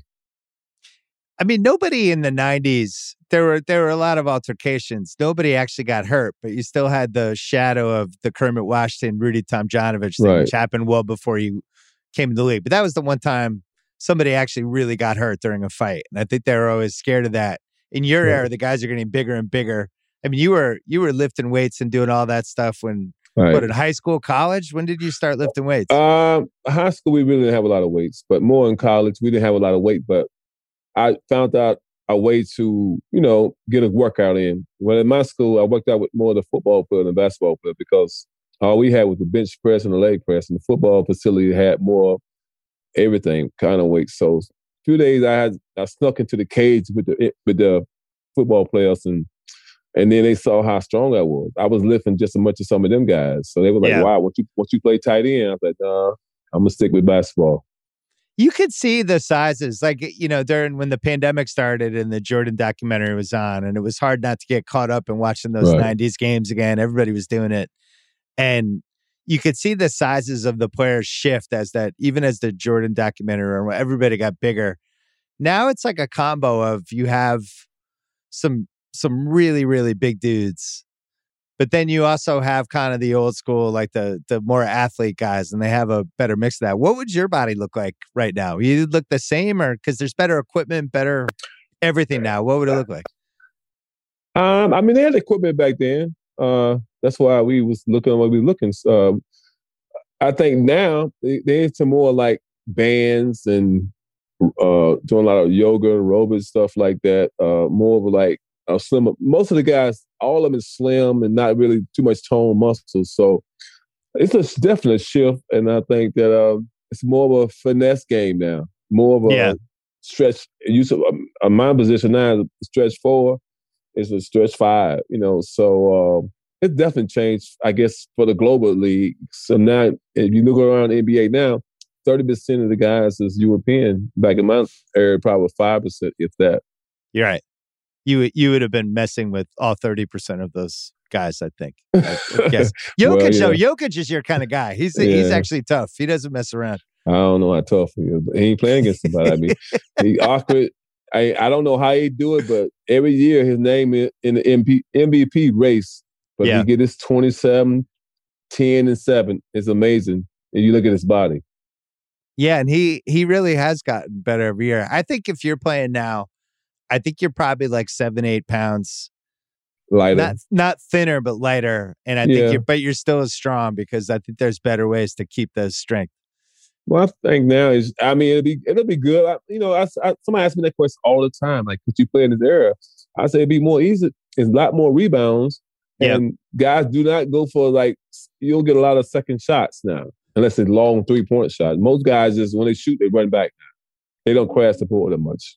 Well, you would have extended your range, too. You just would have, the eighteen-footer would have been a twenty-three-footer, and it would have been worth three points instead of two. I, I think you could have pretty easily done that. Yeah, I mean, I, my thing was I played my role, and that's what you see in this game. Ain't too many guys got roles, unless you got a demanding uh, player like a LeBron, and Chris Paul, or some of your veterans, who veterans now who understand the game. I think yeah. that's what happened with a lot of teams now. You see everybody just shooting the ball, no time possession. don't understand. It's not, you don't see too much I Q like you used to see. Your position's basically gone.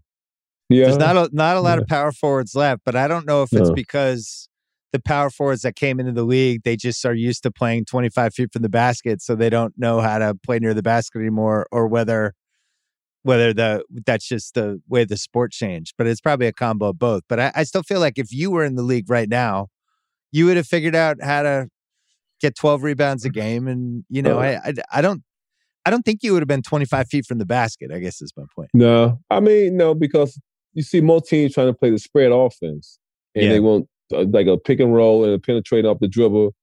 Um, so next guy roll back up, you know, up the pick, shoot a three. It's just totally different. I mean, some nights them threes go, but eighty percent, seventy percent of the time they don't go. And, that's, and they still keep shooting them. I don't I don't like it as much. That's why I was so excited that teams are doing weirder stuff this year. Like the Cavs are like this old school, old school. team with size. It's fun. Old they have school. a center and a power yeah. forward, and even Markkanen's got some size, and they're just like, hey, we're, but they can do it because Mobley's such a good defensive player, which, right. you know, back in the, especially the first part of your career, your defense allowed teams to go against bigger, smaller teams. But Mobley is like the best modern version, I think, of that. Oh yeah, he's hey the Cavs is they put it together in, in two years, basically. Yeah. Uh, you know, they drafted them two small guards. Then they went to get Mobley. They got the trade for Allen. They get the kid from Chicago and free agent. Yeah, I mean, Love went to the bench. A veteran coming in, mature. So that's hey, they ten games over five hundred. No one never expected. They probably expect them to win what maybe thirty games this year, thirty two. They already at twenty nine. You have a soft spot for the Cavs. That's just in general. That, yeah, four well, years you know, ago LeBron, you were talking LeBron about it. Came back, you know, and showed a lot of love winning the championship. The city needed that. They needed that something to really wake up in the morning when they drink their coffee, a conversation. The, the Indians lost to the Cubs. They was up three one. And the yeah. Browns just can't get it right. They got all the talent, just can't get right. And let Cincinnati pass them up in one year. Well, they... Two number one quarterbacks, right? And and Cincinnati got well, the good one. And Cleveland, well, Cleveland got the right, one that might yeah. not be good. That's yeah. how it works, fifty-fifty. Um, you don't think there's any chance LeBron comes back to Cleveland, right? Uh, wow, who knows? I mean, they, they put something together. You never know. I mean, he can come back another home deal. He I keep waiting for him to tweet time. something out like, man, it's so great what they're building in Cleveland. And everybody's going to go, oh, oh my God. Does this Only mean he might thing, come back? I don't think Cleveland. I don't think they got enough um, three points. LeBron liked the space on the floor. It's clogged up in Cleveland, so he'll have to be a guy on the wing shooting a lot of threes if he came into Cleveland. Right. Unless well, they're gonna break up the nuclear what they got now. They got something going on good. I don't think they would. He's got next year. He's a free after next year. He's a free agent with the Lakers, and he's in this just bizarre Lakers situation now where yeah. oh, they yeah. go all in on Westbrook, and the team doesn't fit. Have you played on a team like that where? It's just pretty clear early on the pieces don't fit? Um, I can't really say, but my, my thing is, I know one other thing is what's going on. LeBron is going through what Jordan went through his first five years, six years in the league, averaging thirty, twenty, thirty-eight and eight and still losing. And never, yeah. you got, you know, until Scottie game, they got an extra piece. So the Lakers, A D out, Westbrook, you know, still trying to find himself. Uh, they says, you know, he was flying Southwest, and the Southwest sent it back to Spears, Spears to the Trans Am. Now he, he's just lost out there. I don't understand, yeah. but I guess it's the offense. I mean, he just he like to go up and down. L A want to run sometimes, but walk the ball up sometimes. So I don't know. Yeah, I think with Westbrook, the thing that was so fun to watch with him, but and it was also for better and worse, like for the team. Sometimes it would go badly, sometimes it would go well, but. He was just always attacking, right? Always, and that yeah. was it's just like balls to the wall the whole time. And now at this Lakers team, you he, he's cautiously dribbling it up and handing it off to LeBron. And I just don't think he's meant to play that way. I don't even no. know if he's a winning player at this point in his career. Like, could and you make? Won- could you win three playoff rounds with him at this point? Probably not. But yeah. whatever this I, version is, doesn't work. I mean, he might have to do what Kevin Love did: come off the bench. I know it'd be a hard pill to swallow. In his in his mind, his game plan, I don't think he can do it. And the Lakers, just, I don't know, they might either be stuck with him and have to trade him to someone that somebody would need a superstar that needs fans, bring fans to the game. like a Sacramento or the Pacers. I mean, you got to give up a lot. You know, his contract is big. And yeah. if they can trade him, they're not going to get the value for the contract they trade him. So they can't trade they, him. Nobody wants him. It's yeah, he makes well, like forty-seven million bucks. Yeah, well, Cam so. Newton came back. Nobody wanted him. So right, it's true. um, you played. Ewing was past a little past his prime near the end. Your last year in the Knicks, but he was still good. He was still like, yeah. you know, a top twenty-five guy. It wasn't like really till the late nineties when he dipped, and then you saw your guy Jordan. When he went to the Wizards, he was yeah. at a different phase of his career, right? And like when a superstar hits that point where they're not a superstar anymore, sometimes they're the last guy to realize it. So maybe that's what's happening with Westbrook. Uh, I mean, out of the three, we talking about Patrick, you and Michael, Jordan, and uh, Westbrook. But see, the, the, the, the difference are all three of them. Michael Jordan had six rings. Michael right. Jordan could still sell tickets. He, he was still a fan of play with, in Washington. Yeah. I don't think when Patrick went to Seattle, Westbrook, you know, they're not fan favorite no more. You know, Patrick's right. career when he left New York, that was his that was his house. So he went to another block. He didn't know nobody. So Seattle wasn't a big thing for Patrick for like fans coming out. Michael Jordan brought him out no matter where he was with. Right. And that's the big difference. Yeah, and Ewing's knees were gone. Westbrook physically yeah. doesn't seem that bad. Like he he seems kind of Westbrook-y. It's just he's like this piece that doesn't fit in for whatever reason. He still got all his ability to seem like, but seem like he, he losing his mentality, under, uh, understanding of basketball. That's the only, it, physically he there. You know, you see the dunk the other night on Rudy there. He just came out in the middle, just dunked it, but yeah, high, these ups and downs. They, you know, so I, I don't know. The Lakers got their hands full. Um, they they beating the bad. They they losing to the good team, beat every other bad team. So they right. five hundred. If they just, A D come back and just bring him more like he did in the bubble, I think they can make a push, but they got to get a, they got to, they need like a six or seven game winning streak, and they haven't had more, what, three all year, I think. I think A D needs to spend a couple weeks at Oakley's house. Yeah. yeah I think he needs to go well, to o- Oakley school and get a little toughened up. Six years ago, I was in Chicago. He was at a birthday party. His finance advisor had a party, and I was there, and I said, I said, A D, why are you shooting all these threes? That's not your game. I said, you're the best mid-range, like a Karl Malone or, uh, you know, Glenn Robinson. Just kill him with the mid-range. They got to double team you. That means somebody yeah. else on the team open. But then I hear the vocal, the coach said, we want A D to shoot six threes. I said, oh, Lord. That killed that. Who's your favorite player to watch now in two thousand twenty-two? Uh, who's your number one? Who's your number one? Um, I mean, on the East, probably... Uh, Whew. Probably, I like uh, Embiid, but he just, if he went in the post, and the Phillies shouldn't, they can win just about eighty percent of their game, but he wants to shoot threes. But uh, he playing well this year. He playing well. I know uh, Simmons not playing, you know, and LeBron and Curry out west. You know, Curry, he started off, but he's slowing down a little now. And Le- LeBron picking it up. Yeah. What would you, what would you, uh, what would you tell Ben Simmons? Ben, they gave you one hundred eighty million dollars. You couldn't shoot. Go play basketball, man. It's it's the basketball. It, it, ain't, it ain't about you. They paid you. Go play. You hold. My thing is, you hold your team hostage right now because yeah. they believe in you. Now you want to sit out because you can't handle, handle criticism. You're in the wrong place, Philadelphia. He, he, he'll never play in Philly again. Their fans going to kill him up there.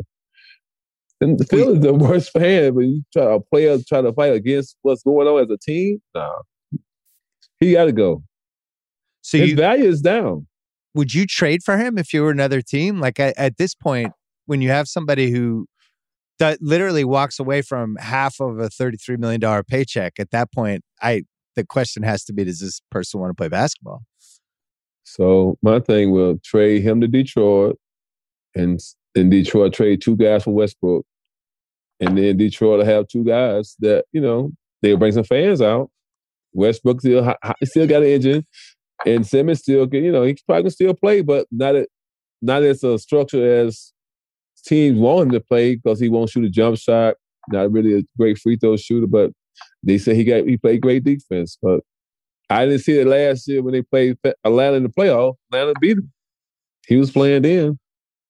Yeah, and he looked... I, I'm with you. Like, he's twenty-five. The way to get better at basketball is to actually play basketball. And he, yeah, he needed to go to a was, team like Detroit. So you're thinking a crappy team that he could go, he could make his mistakes, right. get his feet under him, the whole thing, versus like the yeah. huge spotlight of Philly. Yeah, I think I agree. But I don't think that's how it's going to play out. No, but they, they want a lot for him. But you, you, I don't think you can get uh, maybe uh, late first round for him and maybe a second and a pit and a player. The value is, I mean... I don't but know the what problem is, think. If you're Philly, though, you have Embiid in his prime. You need to get something back that will help you win the title with Embiid. So you can't like trade him for future assets. So you need a guy who's good now, and nobody wants yeah. to give up a guy who's good now for a guy who's not playing. So it's like it's like this game of chicken that nobody's going to win. I mean, I know he hurt in Cleveland, but I don't know this year what Philly expect. I would trade, you know, it'd be two minutes seven footers in Cleveland. I would trade Simmons for Sexton in Cleveland. They need to come. Oh, they need a, Sexton's yeah. out for the year, though. Yeah, I know, but Bill Simmons is too. What would you tell Kyrie? I like Kyrie. I wouldn't say nothing. I mean, the league, the league, when he play on the road, the league marking him. When he play at home, they don't. So it's a New York situation because you know he ain't vaccinated, but you can come out, out of town, can come and play. I mean, I believe in Kyrie. Hey. Bill Bill uh, Bill Walton did it for the Clippers back in the day. He only played home game. He didn't travel. It wasn't a yeah. big deal. That was forty years ago. At least, at least it's, a, it's a pandemic, you know. So, I mean, hey, these players got a lot of power in them. And I think that that's what's hurting the league a little because they, they can voice their opinion. And I know it's about money. So, they're getting away with a lot. Mm. How... How are you in the Knicks these days? Because your guy Worldwide um, West, your guy Worldwide West is there now. Is it better? Yeah, no, he's sitting by his best friend, that guy who owned the team. So uh, we're still in litigation right now. So we'll see what happens. Um, I wish them all the luck. The team, um, they going through it too because um, Randall Randall not playing good as this year when he played last year, and you know. I know they went in Cleveland, played pretty well last night, but like the Cleveland was missing two starters and they still beat them. So I don't know. Um, I think last year in the playoff against Atlanta would hurt them when they, they had the number four seed and Atlanta came and beat them, you know, four out of five. Yeah. And that was like, okay, take a look at your team. You're not good as you think you are because there's no way. And look how Atlanta playing this year. They five games under five hundred. They need, that's a team that needs Oakley. That team Atlanta. Seems soft to me. Yeah, yeah. That, that's too much three-point shooting and softness on that team. That that's the, that's the lead. Atlanta, they want them to shoot threes, but I think Atlanta, Atlanta's they they they warming up a little. I think they want like four out of five. Trae Young and he's. It, I mean, sometimes you try to get guys involved, and you see now that ain't no more time to waste. Let me just do my thing. Go and mm-hmm. get your thirty-five and ten, and let them play off of him now. Well, the good news is at least they fixed some of the garbage. Offense, like the lurching into people for fouls and some of the dumb stuff, basically like rewarding scores for right. being theatrical, trying to create contact. Now, now it seems more like basketball this year. Well, that's what hurting James Harden this year. He's not getting the, them flops. You yeah. know, they not battling them out. And plus, most of the time when you come from the West, it's it's a little more d- defensive mind in the East than West. So now it's his second year. He still haven't found himself because it's it's a little tougher, a little wear and tear. It's a little tougher these. Um, so the Knicks thing isn't not it's not getting solved anytime soon. Uh, I don't know. Uh, we still, like I said, we still in the courthouse, uh, still working things out. I mm. wish it would never. I wish it would never a problem like this because I love the Me fans. Too. I love the city. I just wish it wouldn't happen. This would never happen. So we have to wait and see how it play out. This episode is brought to you by eBay Authenticity Guarantee. The experts at eBay know that inspecting every tick of your next watch is time well spent. When you see the blue check mark that says Authenticity Guarantee, you can trust that every tick of your next timepiece is authentic. Time and time again, every movement inspected, every crown checked, and face verified. eBay dedicates time to the details, and with Authenticity Guarantee, they've got your back. Shop with the same confidence you'll feel when you put on that new timepiece. Ensure your next purchase is the real deal. Visit ebay dot com for terms. This episode is brought to you by Burger King, which has the greatest commercial song I think I've ever heard. The ultimate hunger hack has arrived, my friends. B K's Royal Crispy Wraps. Choose from four bold flavors: classic, spicy, honey mustard, and the new, drumroll please, fiery buffalo. Oh yeah, I'm getting that one. They're only, only just two ninety-nine each, because at B K, have it your way. You rule. Try Royal Crispy Wraps at Burger King, two ninety-nine each. Price and participation vary. U S only. I haven't talked to you since The Last Dance came out with Jordan. Yeah. And you were a character in it. You weren't in it as much as I wanted you to have been in it, but you were in it. Um, and it they dropped that during the pandemic, and you have basically everybody under thirty who wasn't there for the Jordan thing, and they watch it, and then it's like, oh my God, he was so good. He's, oh, he really was the GOAT. And it becomes this Michael Jordan love fest for four or five weeks. What was it like for you watching all of that happen?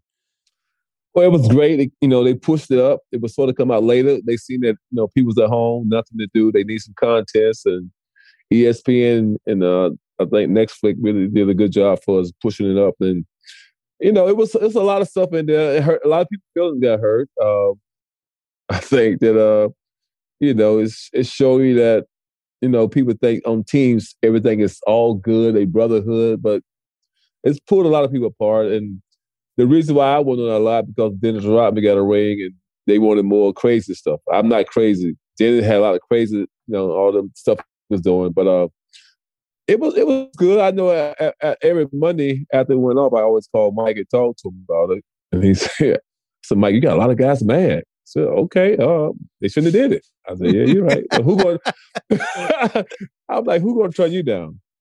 Right. So, so Mike had fun with the people. You know, if you look at The Last Dance and look at the Hall of Fame speech, he gonna do one more thing. You know, it says it gotta be three things. He gonna do one more thing. Like I said, I'm gonna do another, you know, my the podcast with you, this book, another book. So I told somebody this yesterday I was doing something. Every great player had to do something every ten or twenty years that people never expected you to do. Well, so what would be next for Jordan? He did the documentary, he bought the Hornets. So there's one more act. He, he got a race car team. He gonna one, he gonna do one more big, you know. He's be sixty this year, so he gonna, you know, he'll do one more thing before he gets seventy. The third thing could have been when he did the the forward of my book. So you never know. He did the forward for your book? Yeah, I gave him ten dollars. Wow. Well, he um, owed you. Yeah. he- That will, uh, you know, they say you got a uh, life insurance policy, so that's it. Yeah. When you're watching that, are you thinking about the what ifs about if you're just there, if they don't take the there, Bill Cartwright yeah. trade, like how could they, how many titles could they have won if they just had you? Did they need Cartwright to win those? Are you going down that path in your head again? Uh, I try not to think about that because I had no control of the trade because I got traded. Um, I made that trade. They made that trade. I just said I'm going to a better place. I'm in New York. It's the big city. They named, they named it twice, but once I got there, I didn't see that from Michael to Patrick. I didn't see that that it fact. You know, like G, there's some guys. Yeah, Pat, Patrick was missing that it fact. He was a good guy, but he didn't have the it fact. To be, yeah. to win rings and win championship, you go through. You know, the Larry Bird, Magic Johnson, Mike, Kobe, LeBron, and, and like even Hakeem Olajuwon. Them guys had the it factor. Patrick did have the it factor. I don't know if, the, you know, he was a center, but he played well. He got twenty and something. But Hakeem was the, you know, he had the it factor. His players on his team, everybody talked about Hakeem, like, around the league. They didn't talk about Patrick around the league like that. Like a LeBron, a Kobe, a Mike, Bird. You know. Well, so that's a really interesting, like, what you just laid out. Because I, I agree with you. Ewing never totally got there. He, he was really close. He was the level right below. I feel like Barkley got there that first year in the Suns. It just, he went against Jordan, who's the best player right. of all time, who's playing the best he's ever played. So now you would look at it and go, well, Barkley never got there because he never won the title. But I actually feel like he went toe to toe with Jordan that season, and Jordan's just the best ever, you know? Well, I, I give Barkley a little more credit than Patrick because he could do more. Yeah. All the guys we talk about could put the, you know, he was just a little, you know, you know, you know, we don't see eye to eye, but you know, I give him like he he was because he can get the rebound, bringing it up and down. See Patrick, you get the rebound, you got to walk it up and give it to him. See Barkley yeah. was more of a he can play the passing lane. He was ex- he was a more excited player than Patrick. And you think about the players, like maybe except Bird, Magic was excited, Jordan was excited, Kobe, LeBron, all them guys was excited. All them guys got rings, right? Well, and Barkley could create for other people and things like that. When did you? When did things turn for you in Barkley? Was that when you were playing, or was it when the during the lockout? Probably in Phoenix when he tried to smack me in my chin in the game, and he t- and he said he was just playing. And I said, "Ain't you got some kids at home to play with?" So he. T- so what'd you do after he did that? That's when we got into it in Phoenix. Oh yeah. So yeah. I, after that, it, it been popping like popcorn zone. Yeah, we. I don't want to tell the same stories we told on the last podcast, right, but on the last right. podcast, we we you told the whole yeah. story about the lockout. Yeah. Uh, another thing that happened since the last podcast fr- from the Last Dance, Pippen and Pippen just went. Yeah, he yeah. just kind of lost it and yeah, gave crazy gotta... interviews and turned on Jordan in all these different ways. So you think the documentary dredged up all this Pippen Jordan stuff, and now it seems like that can't go back in the bottle.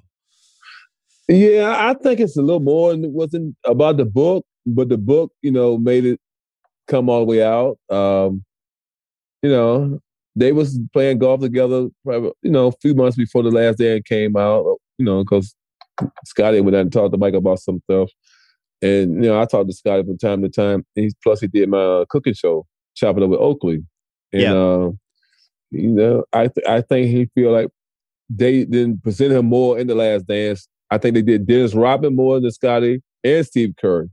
But my thing to that is Curry did way more off the court than Scotty. Dennis probably have two. But on the court, Scotty did a lot more in both of them.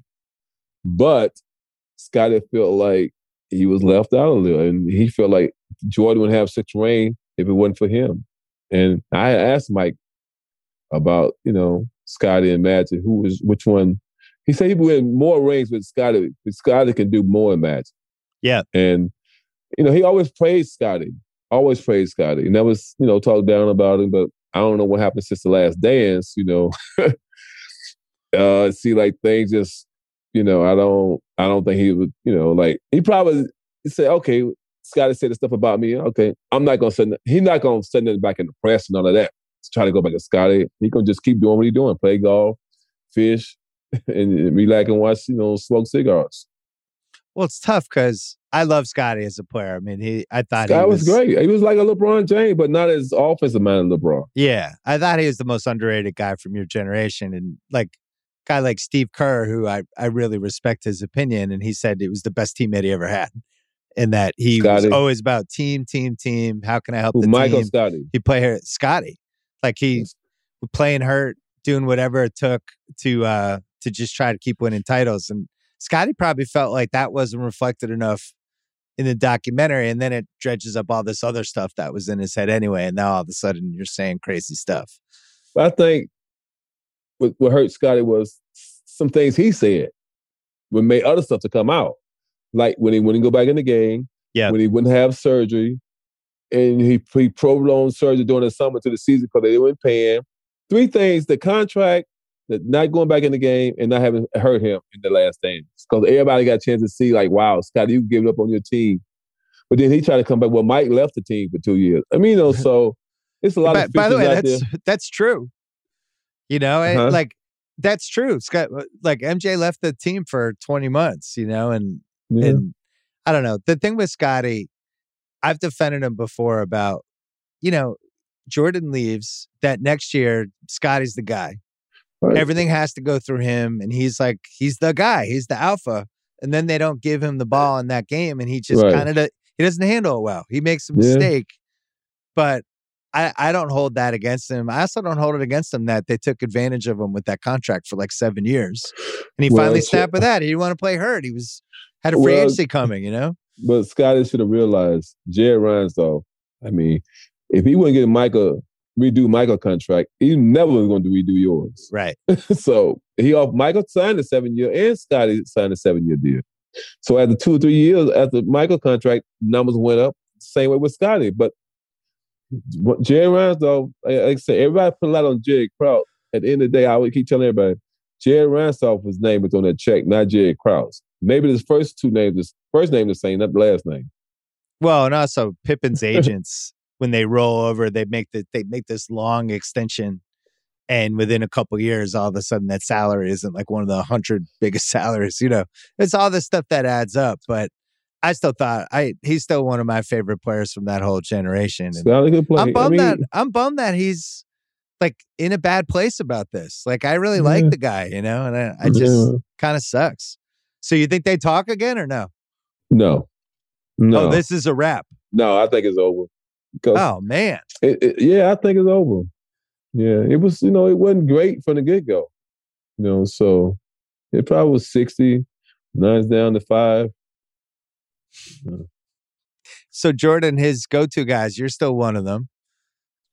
And yeah, then uh, who George, else? George, George, uh, Ahmad, Rashard. Um, Dwight Free. You know, I mean, as you get old, your circle gets smaller. And you just yeah, try to stay, you know, do what you do.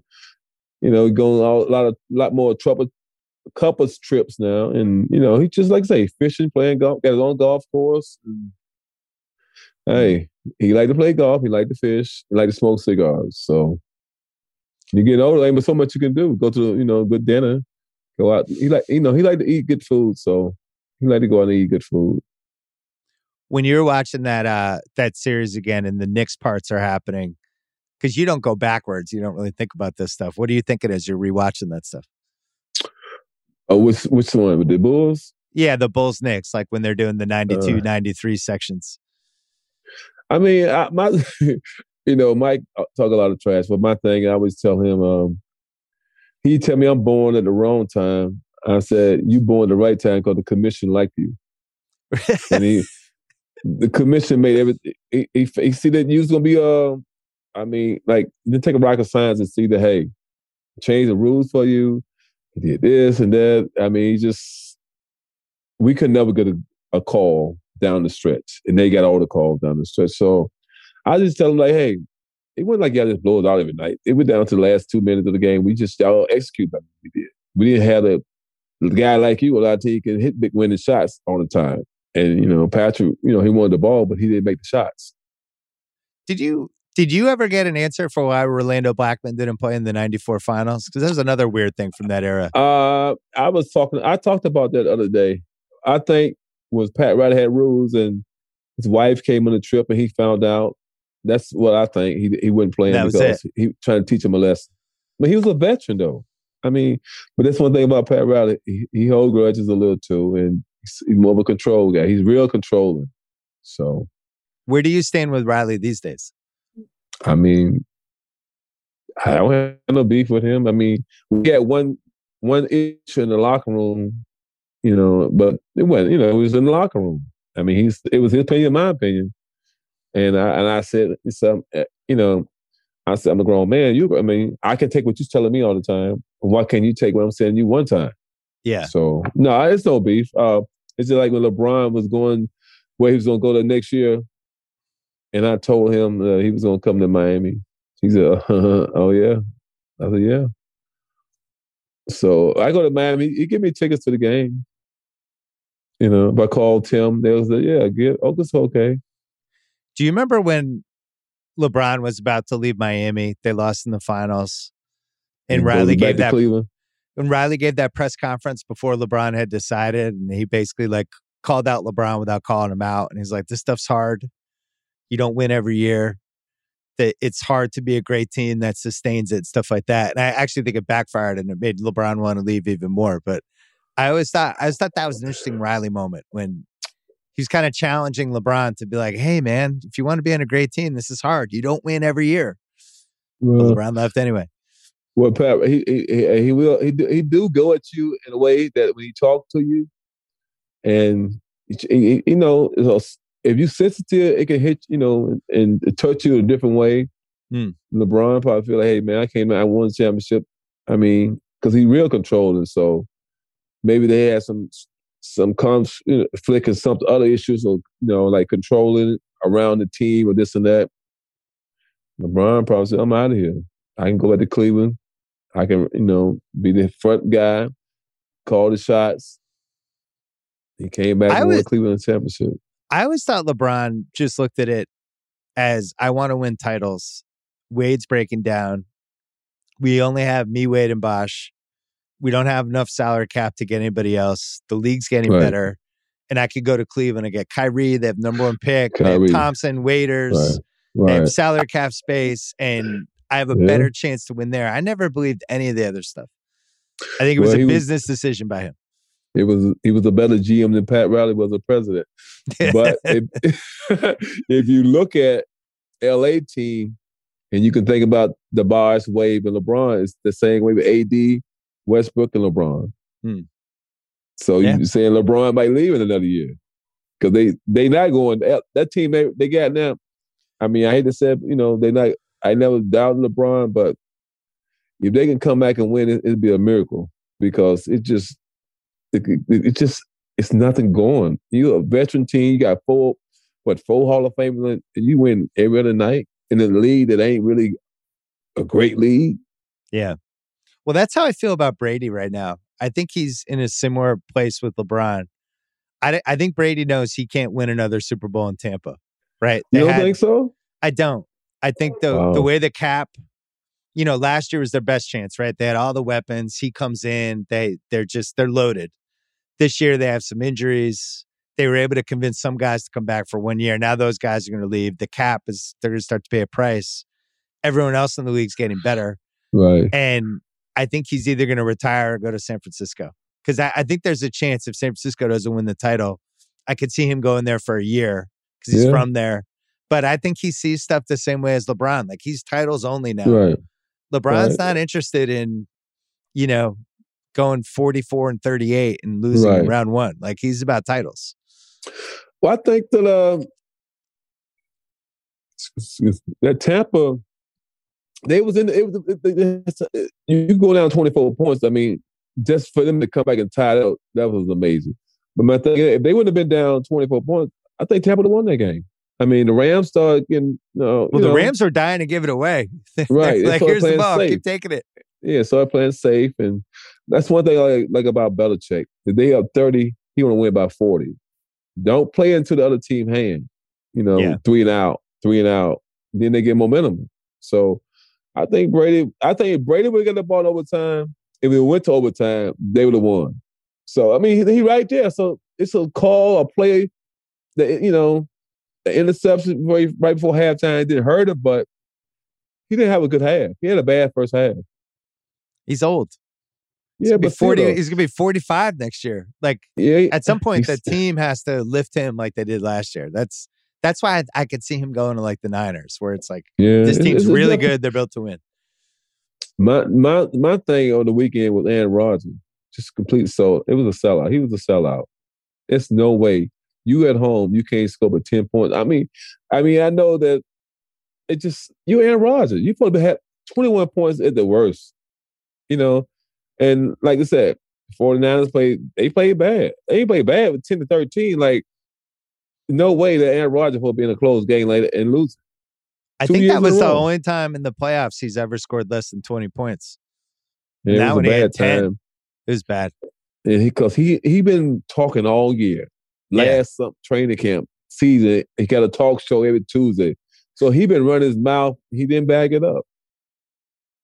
Well, also it made he made from the get go, made it from last April, made everybody think like this team's not good enough for me. Which is great a bad team. Way to start the season. The team was really good. It's a great team. What do you want? I mean, ain't too many teams out there better than that team. I well, mean, if, if Oak was tight end on that team, I think Oak would have had a conversation with Rodgers at some point. You probably would have pulled them aside. I'm guessing in training camp. Yeah, he was. I mean, like when you talk like that, you got to back it up. You don't. You wanted to leave last year. The management, they, you know. You bring in, why, why are you worried about who they bring in? They, they bring in a quarterback on potential, and you Aaron Rodgers just won M V P, and you worry about that. That's I don't like that. But he, well, we should have got another position, this and that. But like Aaron Rodgers, this guy barely can play. He might not be ready to play next year. You worry about him. That's that's what's like that's real petty to me. For a guy at his level, worry about a quarterback they bring in. You want to leave anyway, so what difference do it make? Right. Well, he's definitely going to leave now. That's for sure. You think? I don't think he's going nowhere. I don't. I think he's going to. I think he's going to go to Denver or Las Vegas. I think they're going to trade him because one of the things is everyone in Wisconsin's tired of him. Because oh, that's yeah. the other he, thing. He, yeah, all those people. That, you you know that because you're from yeah, Ohio. He, he, cried, like, he cried too much. Yeah. You went last three years. You won thirteen games, thirteen to three, and you can't advance. You and Roger, you gotta look at yourself. You can't do that in the Midwest. I think they're. I think they're out. I think Wisconsin's ready to move on. Plus, they have Giannis, who's like the best ambassador. He wants to be there. Yeah. He's winning titles. He's coming through for them. So, your book that's coming out February first. Who'd you? Anybody going to be pissed off? Anybody going to be uh, angry? No, they, they probably hope I don't write another one. But it ain't. It ain't. It's you know, it's laid back on the beach. You know, relax. But no, it's a, it's a good book, easy reading, good book. Just basically, if you engage with me, it's just like a conversation back to the person that, who I'm talking about. It's nothing over the top because it's all true. Right. So, so what was your process? You just you got together with Frank and you just start telling stories, and he's writing everything down, well, and then it turns into a book. We talked about. I mean, I talked about how I wanted some stuff in the book and from my grandparents up to like growing up in Cleveland, through college and N B A and some things I went through with other guys off the court, on the court, and we got it done. February first comes out. I never, I didn't tell you this the last time you were on. I told you the story about how my son's middle name is Oakley, right? Did I tell you that? No. All right. So here's the story. So, my son's born. We're going to name him Ben. My last name's Simmons, obviously. Right. And I'm looking at him. I'm like, we got to give him a, an O for a middle name. And then his initials would be B O S, like Boston. Mm-hmm. You know, like the Boston abbreviation. So we got to find right. the O. So I go on a website. I'm looking at all the O's. I'm looking at like Oliver, Oscar, Omar. There weren't that many. And then I see Oakley. And I'm like, Oakley, Benjamin Oakley Simmons. Oakley, Oakley. Toughest okay. N B A player of the nineties. Like this, this kid will be oh. tough. We we put Oakley in the name. So I talked my wife into it, who's like, she just gave in birth. She barely knows where she is. I'm like, what about yeah. Oakley? She's like, uh. So he's Oakley. And guess what? Tough kid. I feel that's like the good. Middle name has helped him. He's kind of, he's kind of a badass. Good. Well, maybe yeah, he so, looked at, that's good though. Some kids, he didn't know, you didn't know how he's going to you know, pan out, but that's good though. He got some toughness with him. He's, he's strong. It's like, Thick, thick like you, like just like just a strong, tough kid. So I, I feel like you're li- you're living on out here in L A in the yeah, eighth grade, good. in the Thank eighth you. grade sports. Oh yeah, yeah, he's, he's right there. Wait, but it was good. It made sense right away. I was like, Oakley, yeah. What could go okay. wrong with Oakley? Oakley was a tough dude, so it all worked out. All right, what's the name of your book? The Last Enforcer. The last. That's that's last... true. I think you are the last enforcer. Uh, Who would el- who would else? Yeah, that, who else? I guess Udonis yeah. Haslam, maybe, but Donna Has- you're, uh, you're a better yeah, player was, than them. Uh, he was he was a good guy. He worked hard. He, you know, at least he get the guys. He still get the guys' face. Yeah, and he'll come in. They'll put him in the game and here and there. He'll get him in somebody's face and he goes sit back down. But but Riley kept him around for the last five years. That's good. I'm glad he took care of this guy. All right, so he he lives on a little bit. I look forward to reading the book. It was great to see you. How's the cooking going? Any Thank new you. dishes? Cook, cook. Well, I was just on chopping up uh, on Fox O, chopping up with Oakley. A lot of new dishes. Um, next, it's gonna be a cookbook, then another book. So I'm gonna try to sneak the cookbook in between this and my next book. A cookbook? How many recipes? Uh, probably gonna be thirty. Not a real oh. big one. Thirty. Right. A thirty. A cookbook with a conversation with the chapter. All right. I look forward yep. to it. Uh, I'm glad you finally did this. Good to see you again. Thank you. Good to see you too. All right, thanks to Big Waz. Thanks to Charles Oakley. Thanks to Kyle Creighton for producing. Thanks to Dylan Berkey and Steve Cerruti, as always. I'll be back on this feed on Thursday with Million Dollar Picks and a whole lot more. See you then. I wanna see them on the way so-